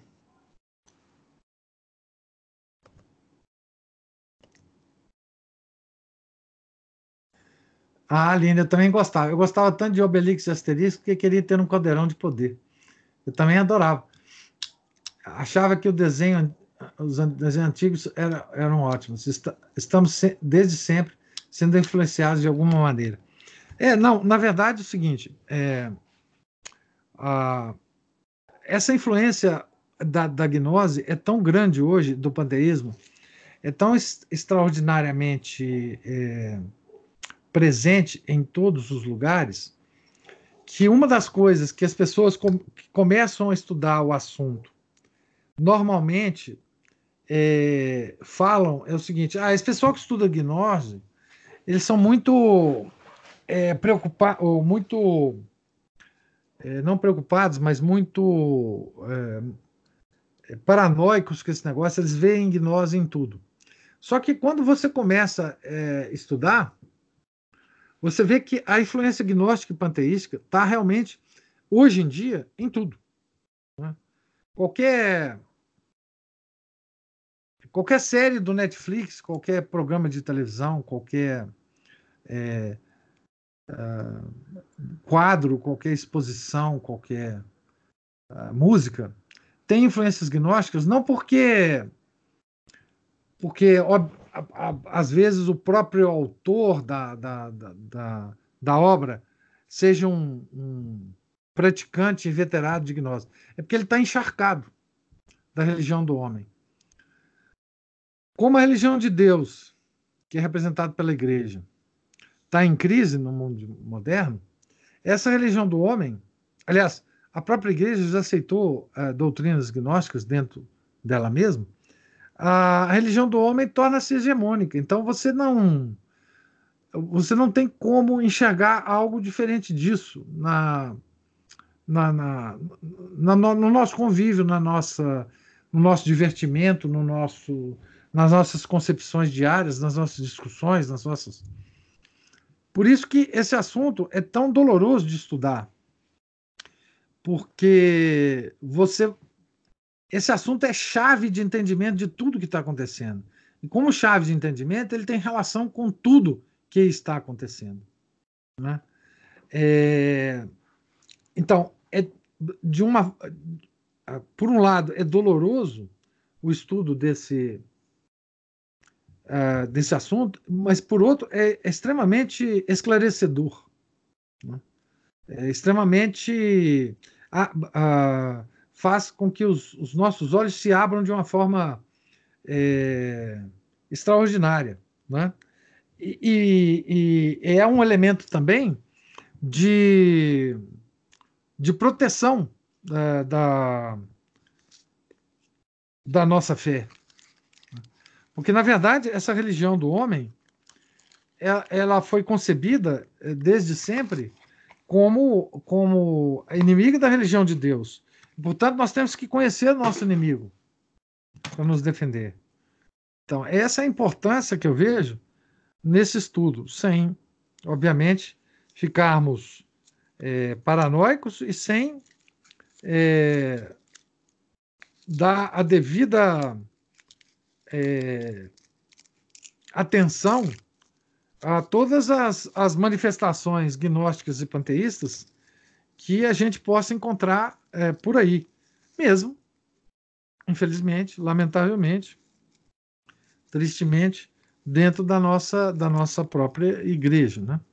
Então, é, é, é por isso que eu, eu insisto em que, mesmo que vocês achem o estudo um pouco repugnante, digamos assim, um pouco neurotizante, a gente, na medida do possível, continue, é, como eu disse no início, mesmo sem prejuízo de outros assuntos poderem ser discutidos aqui nas quartas-feiras, que é um, uma coisa mais ou menos livre, né? É, a gente poder continuar com isso. Né? É, obviamente, nós, é, à medida que tiver assunto mais palpitante né, para debater na quarta-feira, a gente pode, é, enfim, abordar, mas eu queria que a gente mantivesse um, um certo ritmo, se vocês aceitarem, obviamente, para que a gente continue, então, estudando. Eu agora aguardo as, as dúvidas e as perguntas e as observações de vocês.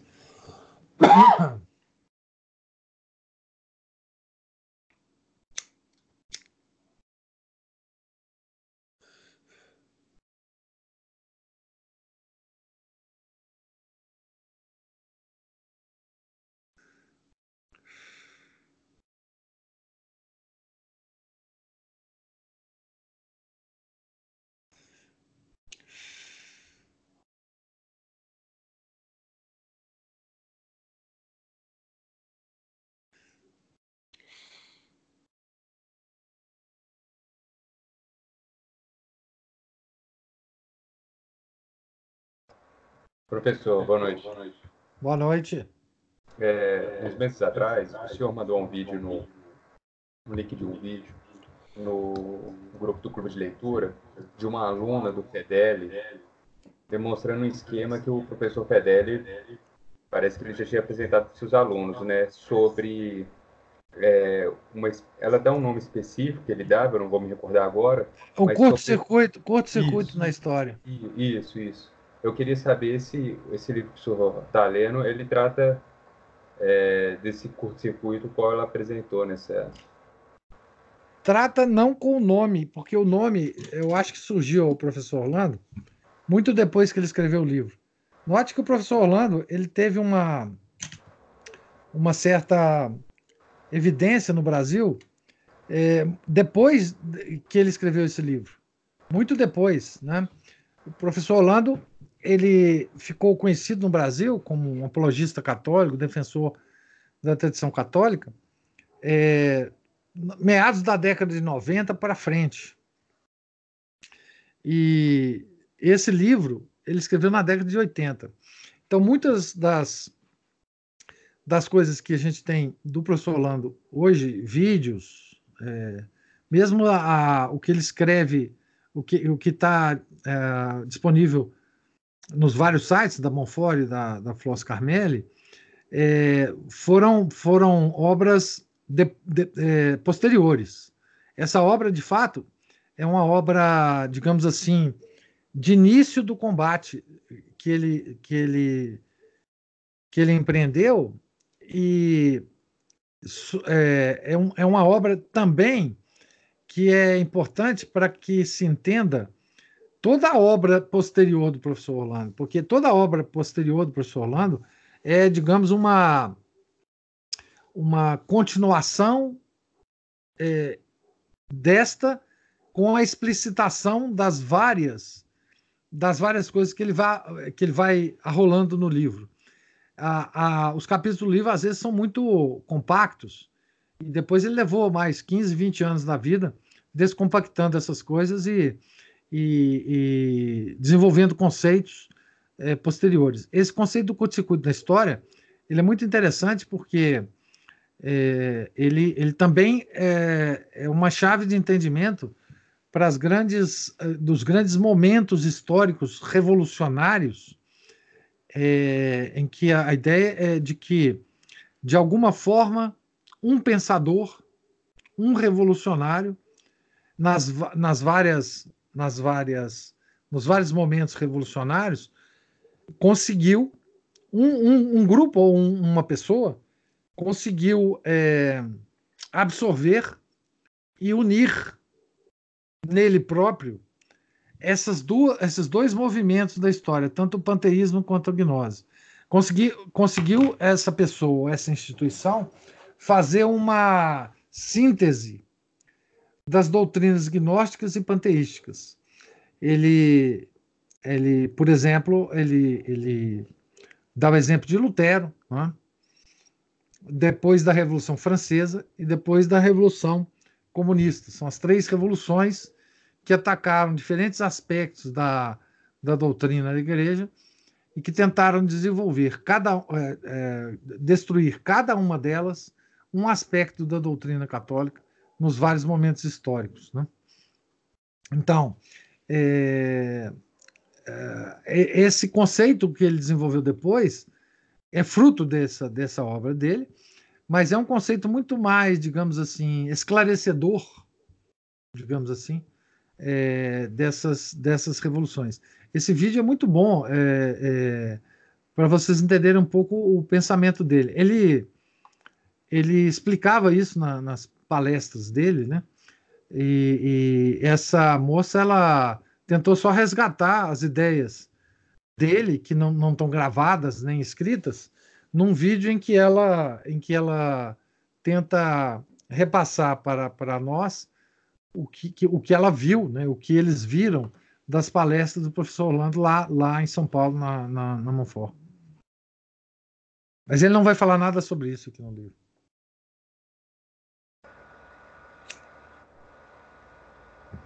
Entendi. E o senhor saberia me dizer se, do ponto de vista assim, histórico, quando a, a igreja ela combatia as heresias, né, essas revoluções que foram acontecendo ao longo da história, se já se tinha um, um vislumbre do que o professor Orlando veio a definir muitos, muitos séculos, anos depois, dessa forma mais didática. Não, não. Ah, o, o, estudo acadêmico, digamos assim, desse, desse assunto, ele se desenvolveu muito a partir do século XIX. Eu digo estudos acadêmicos sérios, de grandes historiadores, de grandes intelectuais, ligados à academia, inclusive. Você vê como é que esse assunto é escondido e é, é digamos assim, pejorativo para um estudioso. O Eric Fögelin, que foi um, um filósofo importante, é, tanto na Europa como depois quando ele mudou para os Estados Unidos, né? ele só teve coragem de escrever uma obra sobre gnose é, quando ele já estava praticamente aposentado. Ele já não dependia da comunidade acadêmica para nada. Né? Ele, ele, escreveu um pequeno livro chamado é, Science, Politics and Gnosis, alguma coisa parecida com isso. É um, um, livro pequeno, mas que ele, que ele, enfim, ele dá o um entendimento que ele tem da gnose.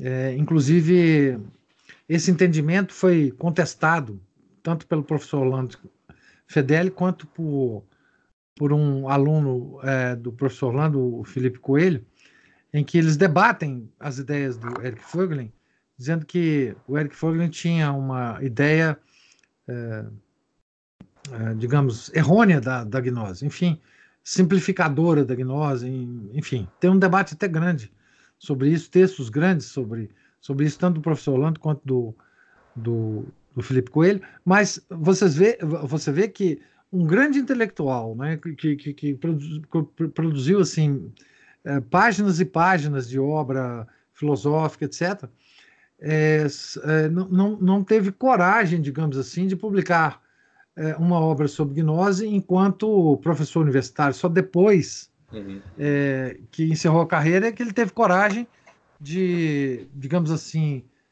de publicar alguma coisa. Então, essa. Agora, grandes intelectuais franceses, alemães, etc., tem. Você vai ver que ao longo do livro do professor Holanda ele vai citar muitos estudiosos, no final do livro, ele dá muitas referências sobre grandes estudos é, é de historiadores é, importantes sobre gnose, umas, umas meia centenas de livros aqui, é, muitos deles de historiadores, né, uhum.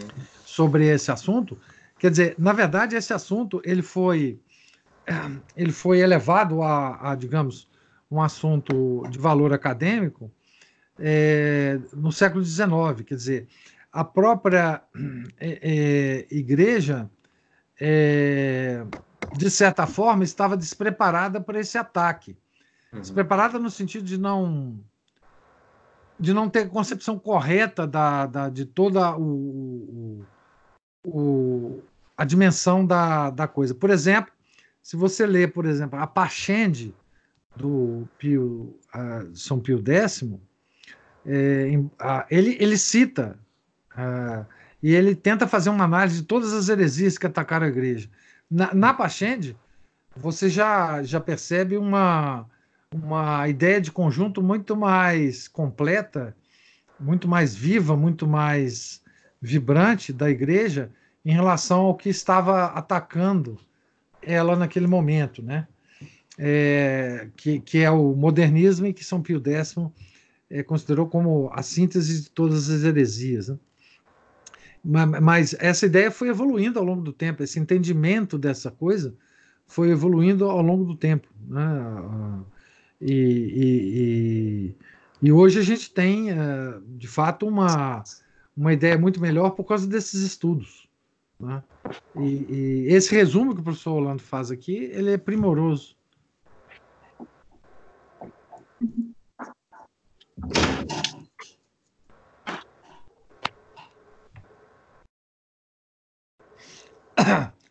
Alguém colocou, acho que foi o Felício, né? A, Foi o Felício, as, du as duas palestras aí da, da aluna do professor Orlando, com o link aí no YouTube para vocês é, assistirem. Tem um vídeo da um ou dois vídeos da Dona Ivone também que que faz um resumo desse livro. Talvez seja bom também vocês vocês assistirem lá no Floss Carmelli. Ela faz um resumo do, do, do. Tá desfocado aqui, eu não sei como é que dá o foco. Ah, eu vou chegar perto de mim, né? Aqui, esse negócio tá sofisticado, esse negócio de foco aqui. Não sei como é que pega trem aqui. Ah, vou deixar para lá. Eu já tinha publicado a capa dele. Mas é, tem do, dois. É, acho que dois vídeos da, da professora é, Ivone falando sobre, sobre o livro dá detalhes, inclusive, de como é que o professor Orlando escreveu, como é que ele deixou, enfim, como é que eles resgataram esse livro, como é que eles reeditaram o, o livro, enfim, é, é como é que, que. Ah, bom, o Henrique já veio me ajudar aqui, me colocou foco aqui em tudo. Então, assim, é esse o livro, na verdade. Então, é, esses dois vídeos também são importantes, eles são resumos é, dos vários capítulos que nós vamos ler. Talvez como uma notícia prévia do livro seja, seja recomendável vocês assistirem lá no. Agora, eu não não estou lembrado é, em que plataforma que está, se está na, na Monfort Professor, ou no Floss Carmelli. Não sei se vocês já viram, se alguém conseguir identificar esses vídeos aí, pode colocar para o pessoal. O título do, é. do vídeo seria Antropoteísmo, a é. religião do homem. É. Tá, eu achei aqui. Eu acho que parte 1 e parte 2, se não me engano.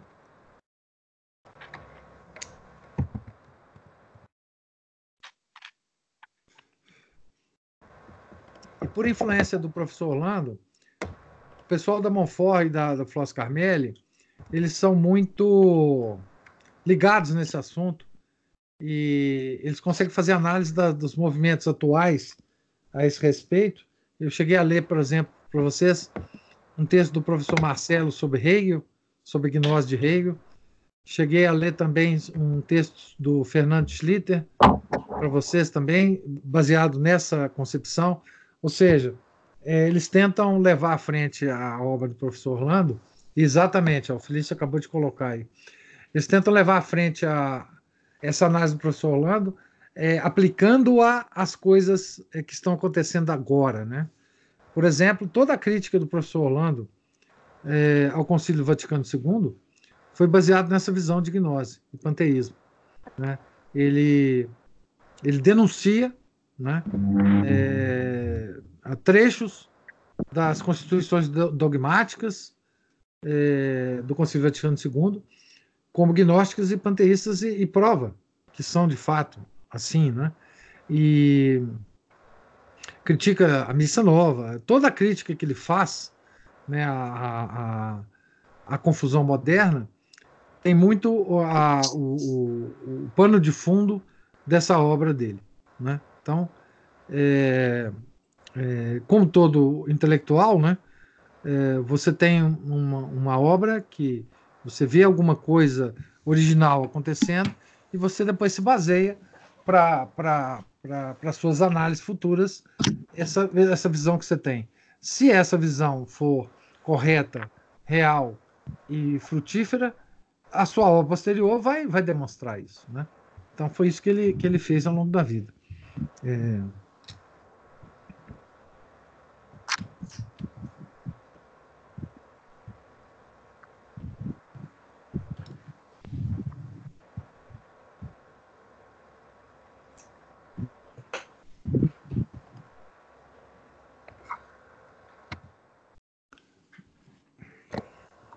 Mais perguntas?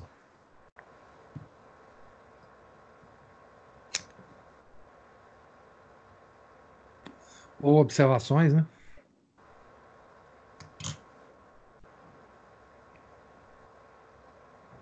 Ô, professor, é possível dizer que todas essas filosofias, é correto falar, que todas essas filosofias, elas, elas negam a ordem da natureza que tem como primeiro princípio Deus, em alguma medida. As filosofias é, a partir da Renascença. Né? Em alguma medida, todas elas são é, filosofias, é, digamos, antimetafísicas. Né? É, no, no, na, na visão que o professor Orlando teve aqui, né? É, são filosofias de revolta. Uhum. São filosofias de revolta contra a, a realidade, contra a ordem real. Né? É, é claro que existem filósofos que reagiram a isso, obviamente. Mas o grosso da filosofia, digamos, a filosofia que é ensinada, a, a filosofia mainstream, vamos dizer assim, uhum. ela é toda de, dessa, dessa linhagem, dessa, dessa cepa. E não só a filosofia, né? É, a, a, ciência, a psicanálise. A, eu já, algum momento, já, já, já sugeri para vocês a leitura de Rudolf Adler, Rudolf Allers, que é um, um psicólogo alemão que escreveu vários livros demonstrando um pouco dessa dessa dessa falha metafísica da psicanálise, né? É uma, um grande volume de informações sobre psicanálise também vocês podem vocês podem ter no, no, na, no libido dominante, libido dominante. Em termos da origem e da e do desenvolvimento da psicanálise é, através da, da, de duas personalidades, né? O, o Jung e o Freud, né? O Jung era mágico, né? O Jung fazia magia, inclusive. Ele, enfim, é... mas enfim, to, toda toda quando eu falo toda a cultura, eu, eu, eu uhum. incluo na cultura to, todos esses aspectos, né? ciência, a ciência histórica, a sociologia, a, a, e, e as artes, enfim, tudo isso está manchado. Está uhum. manchado por essa. É, por, por, essa por, por, por, esses dois movimentos, o, o gnósio, o panteísmo, né? enfim. E, e, assim, é, é preciso também ter a, a, a, consciência de que esses movimentos que se tornaram hegemônicos é, na atualidade, eles sempre existiram. Uhum. Eu digo assim, desde a antiguidade, né, como a gente leu aqui, né, a filosofia grega, o platonismo, o aristotelismo, mesmo a, a gnose hebraica dos judeus, uhum. etc., desde o Antigo Testamento, enfim. É, então, é, embora seja um, um, movimento antigo e uma, uma tendência humana praticamente eterna, Uhum. Ele, se, se, tornou, a coisa se tornou hegemônica agora. Então, agora, com a chave de entendimento é, do fenômeno, dá para você ver nos vários aspectos uh, atualmente. Né? Então, é, dá-se a impressão de que é, não é só impressão, é realidade que uhum. em tudo isto há gnose e panteísmo. Então, por isso que o, o estudioso dessa, dessa matéria é, é, às vezes, encarado como um caçador de gnóstico, um cara paranoico que vê gnose em tudo. Não, é, nós vemos é porque elas ela existe. E ela está lá, claramente. Né? Ô, professor, com relação a isso, eu queria saber como é que o senhor vê a nossa situação hoje uma vez que o senhor menciona essa, essa mancha, né? Isso sempre existiu ao longo da nossa história. Você vê, de uma forma geral, que existe um certo requinte ao construir esses, é, essas filosofias ou, ou até esse movimento cultural? Ou é uma coisa que seria simples de ser identificada, mas a nossa situação atual ela dificulta um pouco essa compreensão? ah, existe um requinte, a coisa é, é de um requinte é, extraordinário. É, por quê? Não é? Porque ah, eles tive, ah, esse requinte foi conseguido no processo histórico da, da busca e do caminho para a hegemonia. O que acontecia é o seguinte: até a Idade Média, é? em que a cristandade tinha uma força extraordinária, é? uma força espiritual, uma força é, de vivacidade, de, de, de enfim. Ah, esses movimentos, embora existissem, eles não tinham força de atacar aquele corpo cristão tão bem fundamentado e tão bem instalado na ordem do ser, na realidade, que a igreja construiu. Então, o, medieval era realista.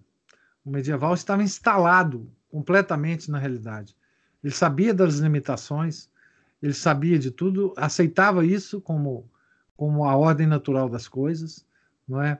Ele tinha a igreja onde ele podia obter a salvação da alma, etc.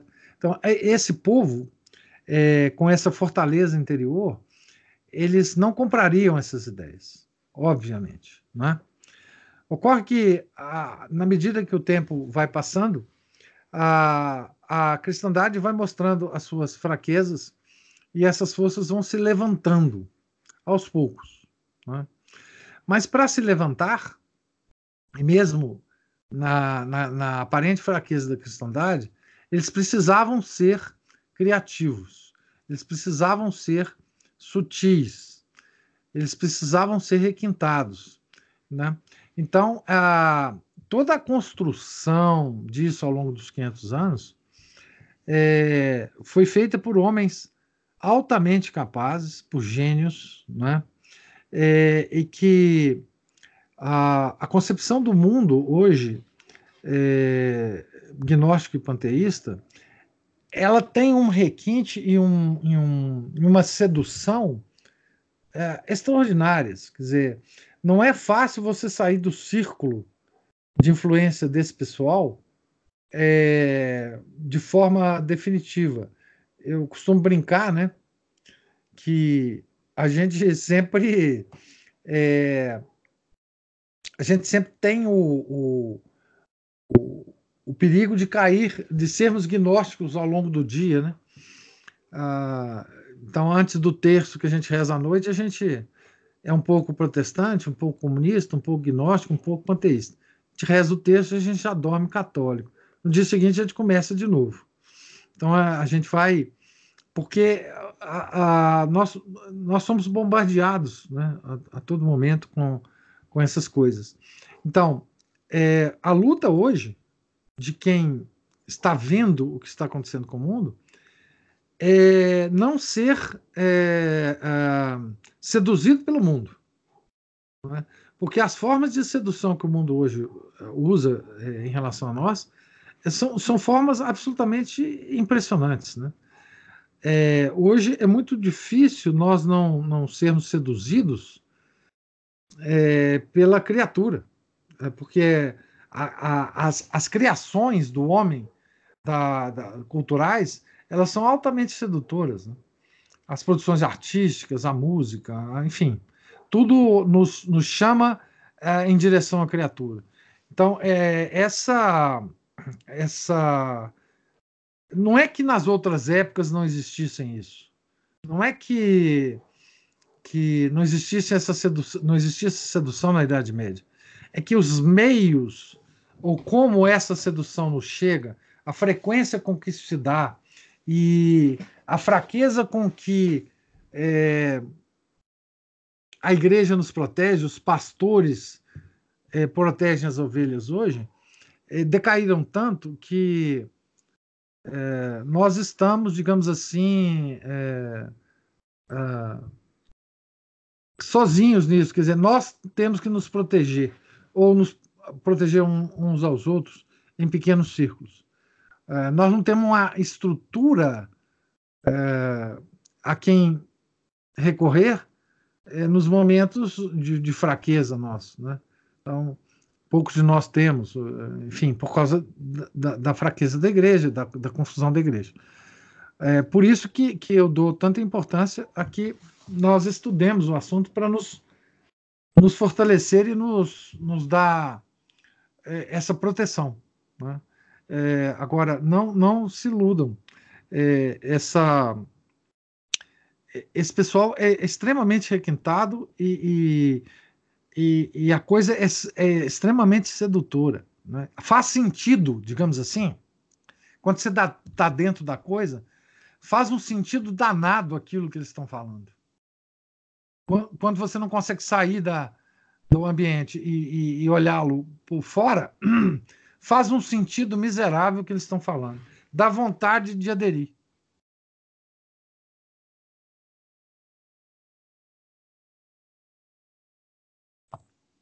Esse é o perigo.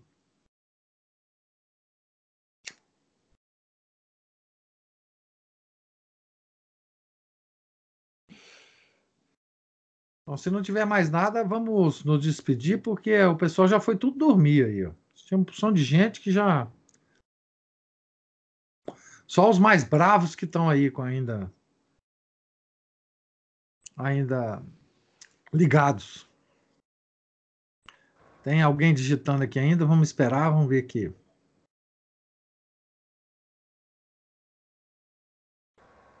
A Aline fala: pena que não sabemos mais o que realmente seria o belo. Pois é, Aline, o belo hoje, a beleza hoje, como ela se separou do bem e do bom, a beleza hoje anda desviada. É, não existe mais critério de, de beleza, né? Eu sugeriria a vocês. Agora eu não tenho a referência exata disso, mas o professor Holanda tem, tem, tem escritos no site da Monfort sobre estética, sobre beleza, sobre critérios de beleza, etc. É, muito interessantes. Eu também não li, mas é, o professor Carlos Nogueira escreveu um livro sobre a beleza. A Arte do Belo, se não me engano. Eu não li, mas quem quem, quem leu, quem folheou o livro, diz que é, que é muito bom. Eu não conheço a, é preciso que a gente se eduque para a beleza hoje em dia. Porque antigamente uh, era mais fácil porque não existia o feio é, publicamente, como existe hoje. Então, a beleza na música, a beleza nas artes plásticas, a beleza, enfim, nós perdemos isso. Nós não temos noção mais de, disso, porque nós não somos educados para isso. Né? É, nós não temos a preocupação em educar nossos filhos para a apreciação do belo. Então, é, depois da Renascença, mesmo, já comentei com vocês, a arte renascentista, mesmo as que estão dentro das, do Vaticano, das catedrais, etc., é uma arte completamente tosca, né? comparada à arte medieval. Né? E, enfim, uh, hoje a gente vê dentro das próprias igrejas né, cantos populares ridículos, enfim. É, ao mesmo tempo, a gente tem o canto gregoriano, que foi criado pela igreja, que é uma coisa belíssima, mas muita gente não percebe a diferença entre uma coisa e outra. É tudo é, existe uma pasteurização né, é, disso tudo dentro da, da, da nossa cabeça, nós não sabemos mais.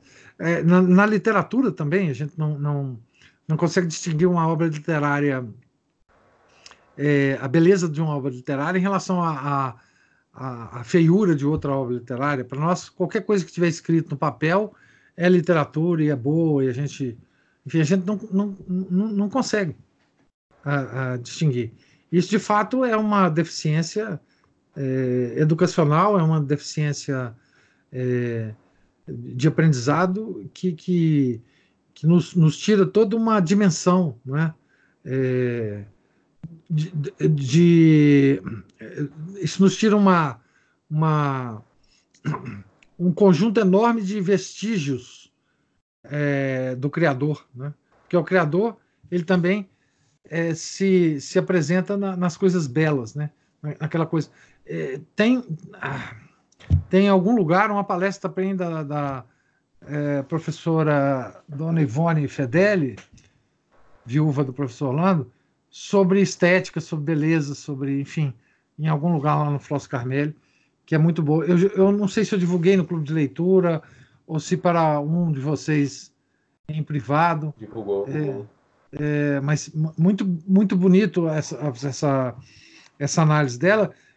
E a análise dela vai também ao encontro da deformação do belo em função da gnose do panteísmo. Quer dizer, como a gnose e o panteísmo atacaram também é, as artes de um modo geral e o conceito de belo, enfim. É, eu assisti, professor. Pois é. Aquilo é sensacional, né, Aline? Aquilo de fato é. é mas só que até tatear no escuro e achar o que é bom é difícil, né? A gente demora. Ah, é.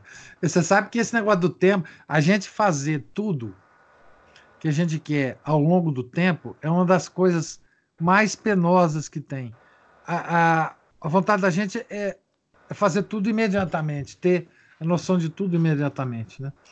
Mas é, essa foi uma, uma um castigo que Deus nos deu, né? Viver no tempo, né? E viver sempre aos pouquinhos, né? É, enfim, não, não há não há forma de Ó, o, o Eduardo aqui, ó. Mandou uma, uma mensagem aqui. Eu vou ler em voz alta porque é interessante. Eu apenas deixo registrado que, somado ao que você falou, professor, digo que não se precisa ler Homero para ser toda a sociedade, por ele influenciado em todas as instâncias da vida. Sim, claro. Assim como a Bíblia e outros livros formadores mitos, história e etc. Assim sendo, essa cultura cáustica, cáustica que ele fala, escreveu aqui, que se inseriu em toda essa ragada, de tal maneira que faz parte da cultura, inclusive popular, por isso torna-se uma tarefa árdua lutar contra isso. Mas não é impossível. Trabalho de formiguinha, como o senhor fala. Por isso também, ser católico é ser calvinista e puritano por tabela, infelizmente. Não, é verdade. É, essa esse trabalho no, nosso, de quem quer sair disso, tem que ser um trabalho de formiguinha. Não, não é, veja, nós estamos vivendo numa situação em que é, dezenas e centenas de gênios foram necessários para criar essa confusão toda. Não somos nós, pobres é, mortais, que vamos sair disso num passo de mágica. Né? Então, nós temos que. O, o esforço pessoal, é, é absolutamente fundamental, né? A luta contra contra essa ignorância e contra as sombras que nos, nos circunda é, é, absolutamente cotidiana. Quer dizer, a gente vai vendo um pouquinho de luz cada vez que a gente progride, mas à medida que a gente vai vendo esse pouquinho de luz, a gente vai vendo que também tem sombras mais espessas pela frente. Então, é, é, a gente não pode desesperar, nós temos que caminhar no sentido da luz.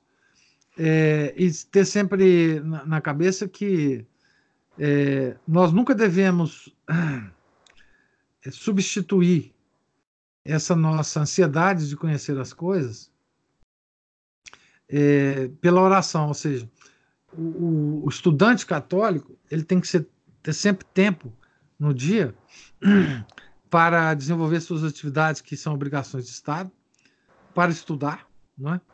E para e para rezar, né? porque é, nós temos sempre estar ligado no caulo da videira. Sem esse essa ligação no caulo da videira, nós nunca não, nós nunca daremos frutos, né? Então a oração é o que nos liga a Nosso Senhor, que, que, é, que é a videira. E, e, e isso faz parte da vida do católico, essa desde que a gente saiba que existe confusão e que a gente deve procurar sair dela, isso já é um passo extraordinário na vida das pessoas. Quantas pessoas vocês conhecem? Quantos católicos vocês conhecem? Que, que estão bem instalados na confusão da igreja e nem sequer percebem a confusão da igreja. Então, já perceber a confusão, já dar o primeiro passo, já dar o primeiro impulso na direção de sair dela, é o, o passo mais importante. Né? O passo de alguém que quer subir uma montanha, o primeiro passo na subida é o mais importante. Porque antes, quando você está na planície, você pode estar tá desanimado, a montanha é muito grande, eu não vou dar conta. Quando você dá o primeiro passo, bom, aí já começou a caminhada. E cada um receberá graça suficiente para chegar a uma altura na montanha. E a gente tem que aceitar isso também como, como a vontade de Deus. Né? É, enfim, é, só a notícia de que há confusão e de que nem tudo que a gente ouve, nem todos os produtos culturais, é, nem toda a, a cultura que nos vende é boa, já é um, um, uma consciência extraordinária. Né? E que o Eduardo falou aqui é o seguinte: grandes obras literárias e filosóficas sempre deixam um rastro na humanidade. Então, é, é, mesmo que ninguém conheça como ele deu o, o exemplo aqui do Homero, né? nós podemos ter certeza que a formação do homem intelectual é, no mundo, é, sobretudo o homem grego, né? É, foi formado por Homero. Né? Vocês leiam Paideia, por exemplo, do Jagger, por exemplo, vocês vão ver como que Homero formou o homem grego. Né? Vocês leiam, por exemplo, eu acho que o livro está até por aqui, é, chama. Está por aqui, sim. Chama História da Educação na Antiguidade, se não me engano. Deixa eu pego ele aqui. História da Educação na, na Antiguidade. Esse livro aqui, ó. Vocês vão ver a, a, a importância do de Homero para a formação do homem, inclusive moderno, né? O autor chama Henri Marrou, M-A-R-R-O-U. Esse livro aqui é extraordinário, né? exatamente falando sobre, sobre a formação do homem grego e da importância de Homero. Né? Vocês veem, uma obra literária né?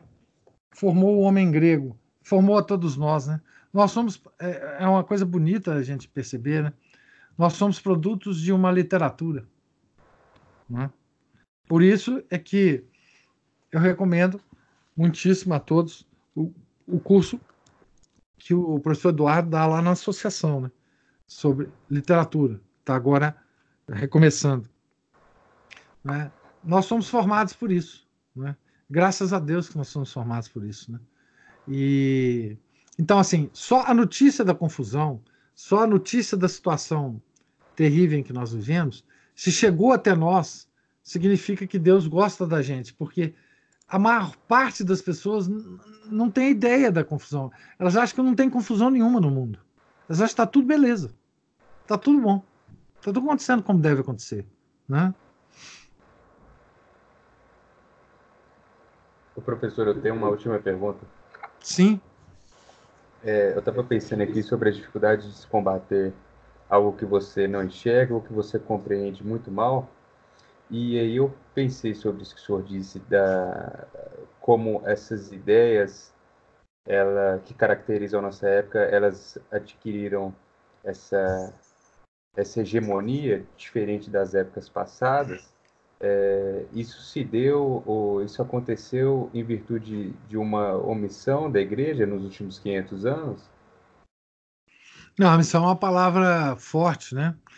A, a, o, a queda vertiginosa que a igreja teve da Idade Média para a Renascença foi um, uma queda na capacidade de discutir com o mundo, né?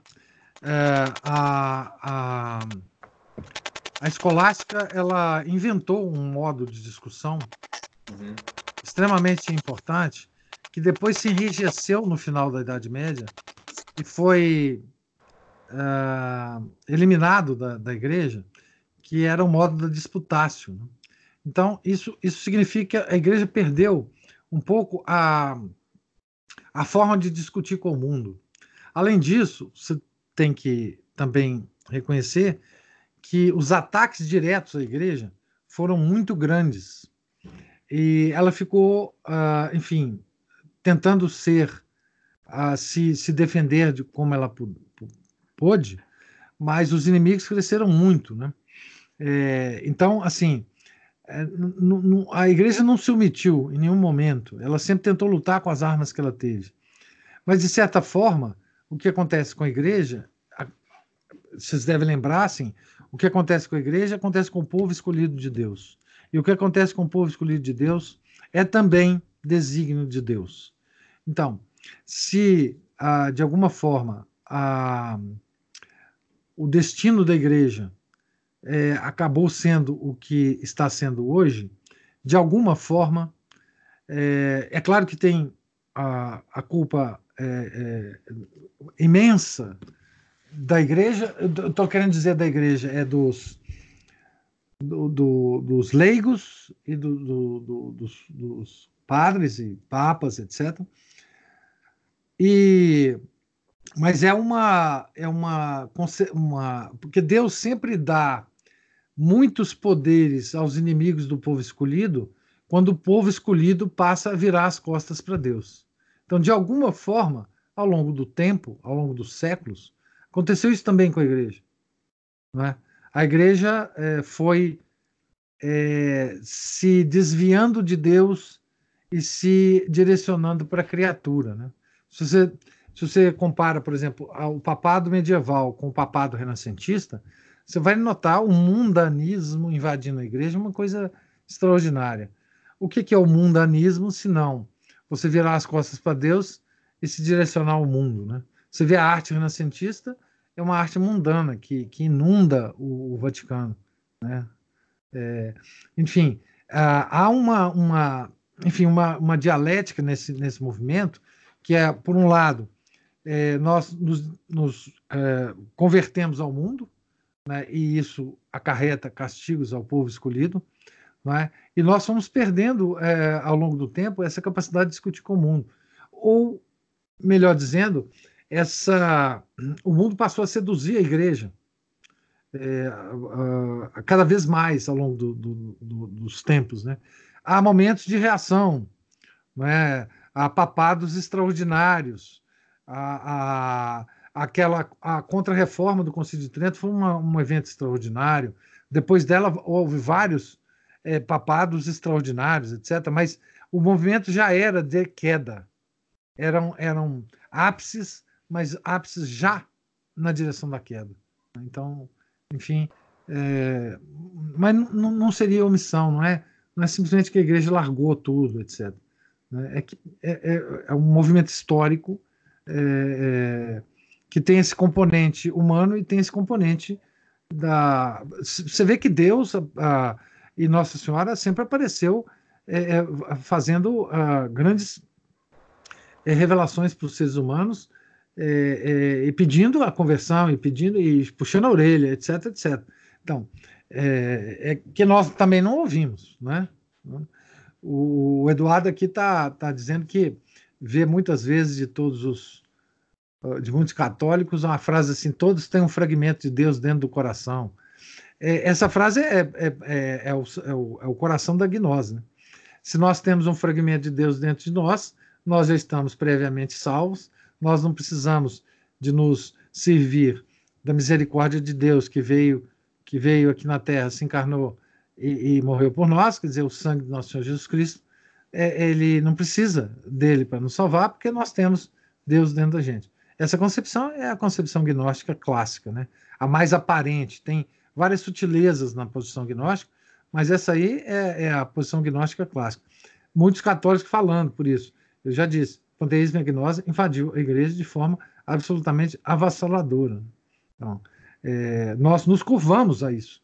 Então, só da gente ver, só de quem está escutando, a ver que existe essa confusão, já é um passo extraordinário, já é um, um acontecimento na vida de vocês, porque a maioria não vê essa confusão, a maioria não não acha que o mundo está confuso, não acha a, a, a frase que a gente vê assim, não, em todas as épocas teve isso, É, isso aconteceu com todo mundo. Isso é a, o curso natural das coisas. Isso, enfim, você está você tá amargurado por pouca coisa.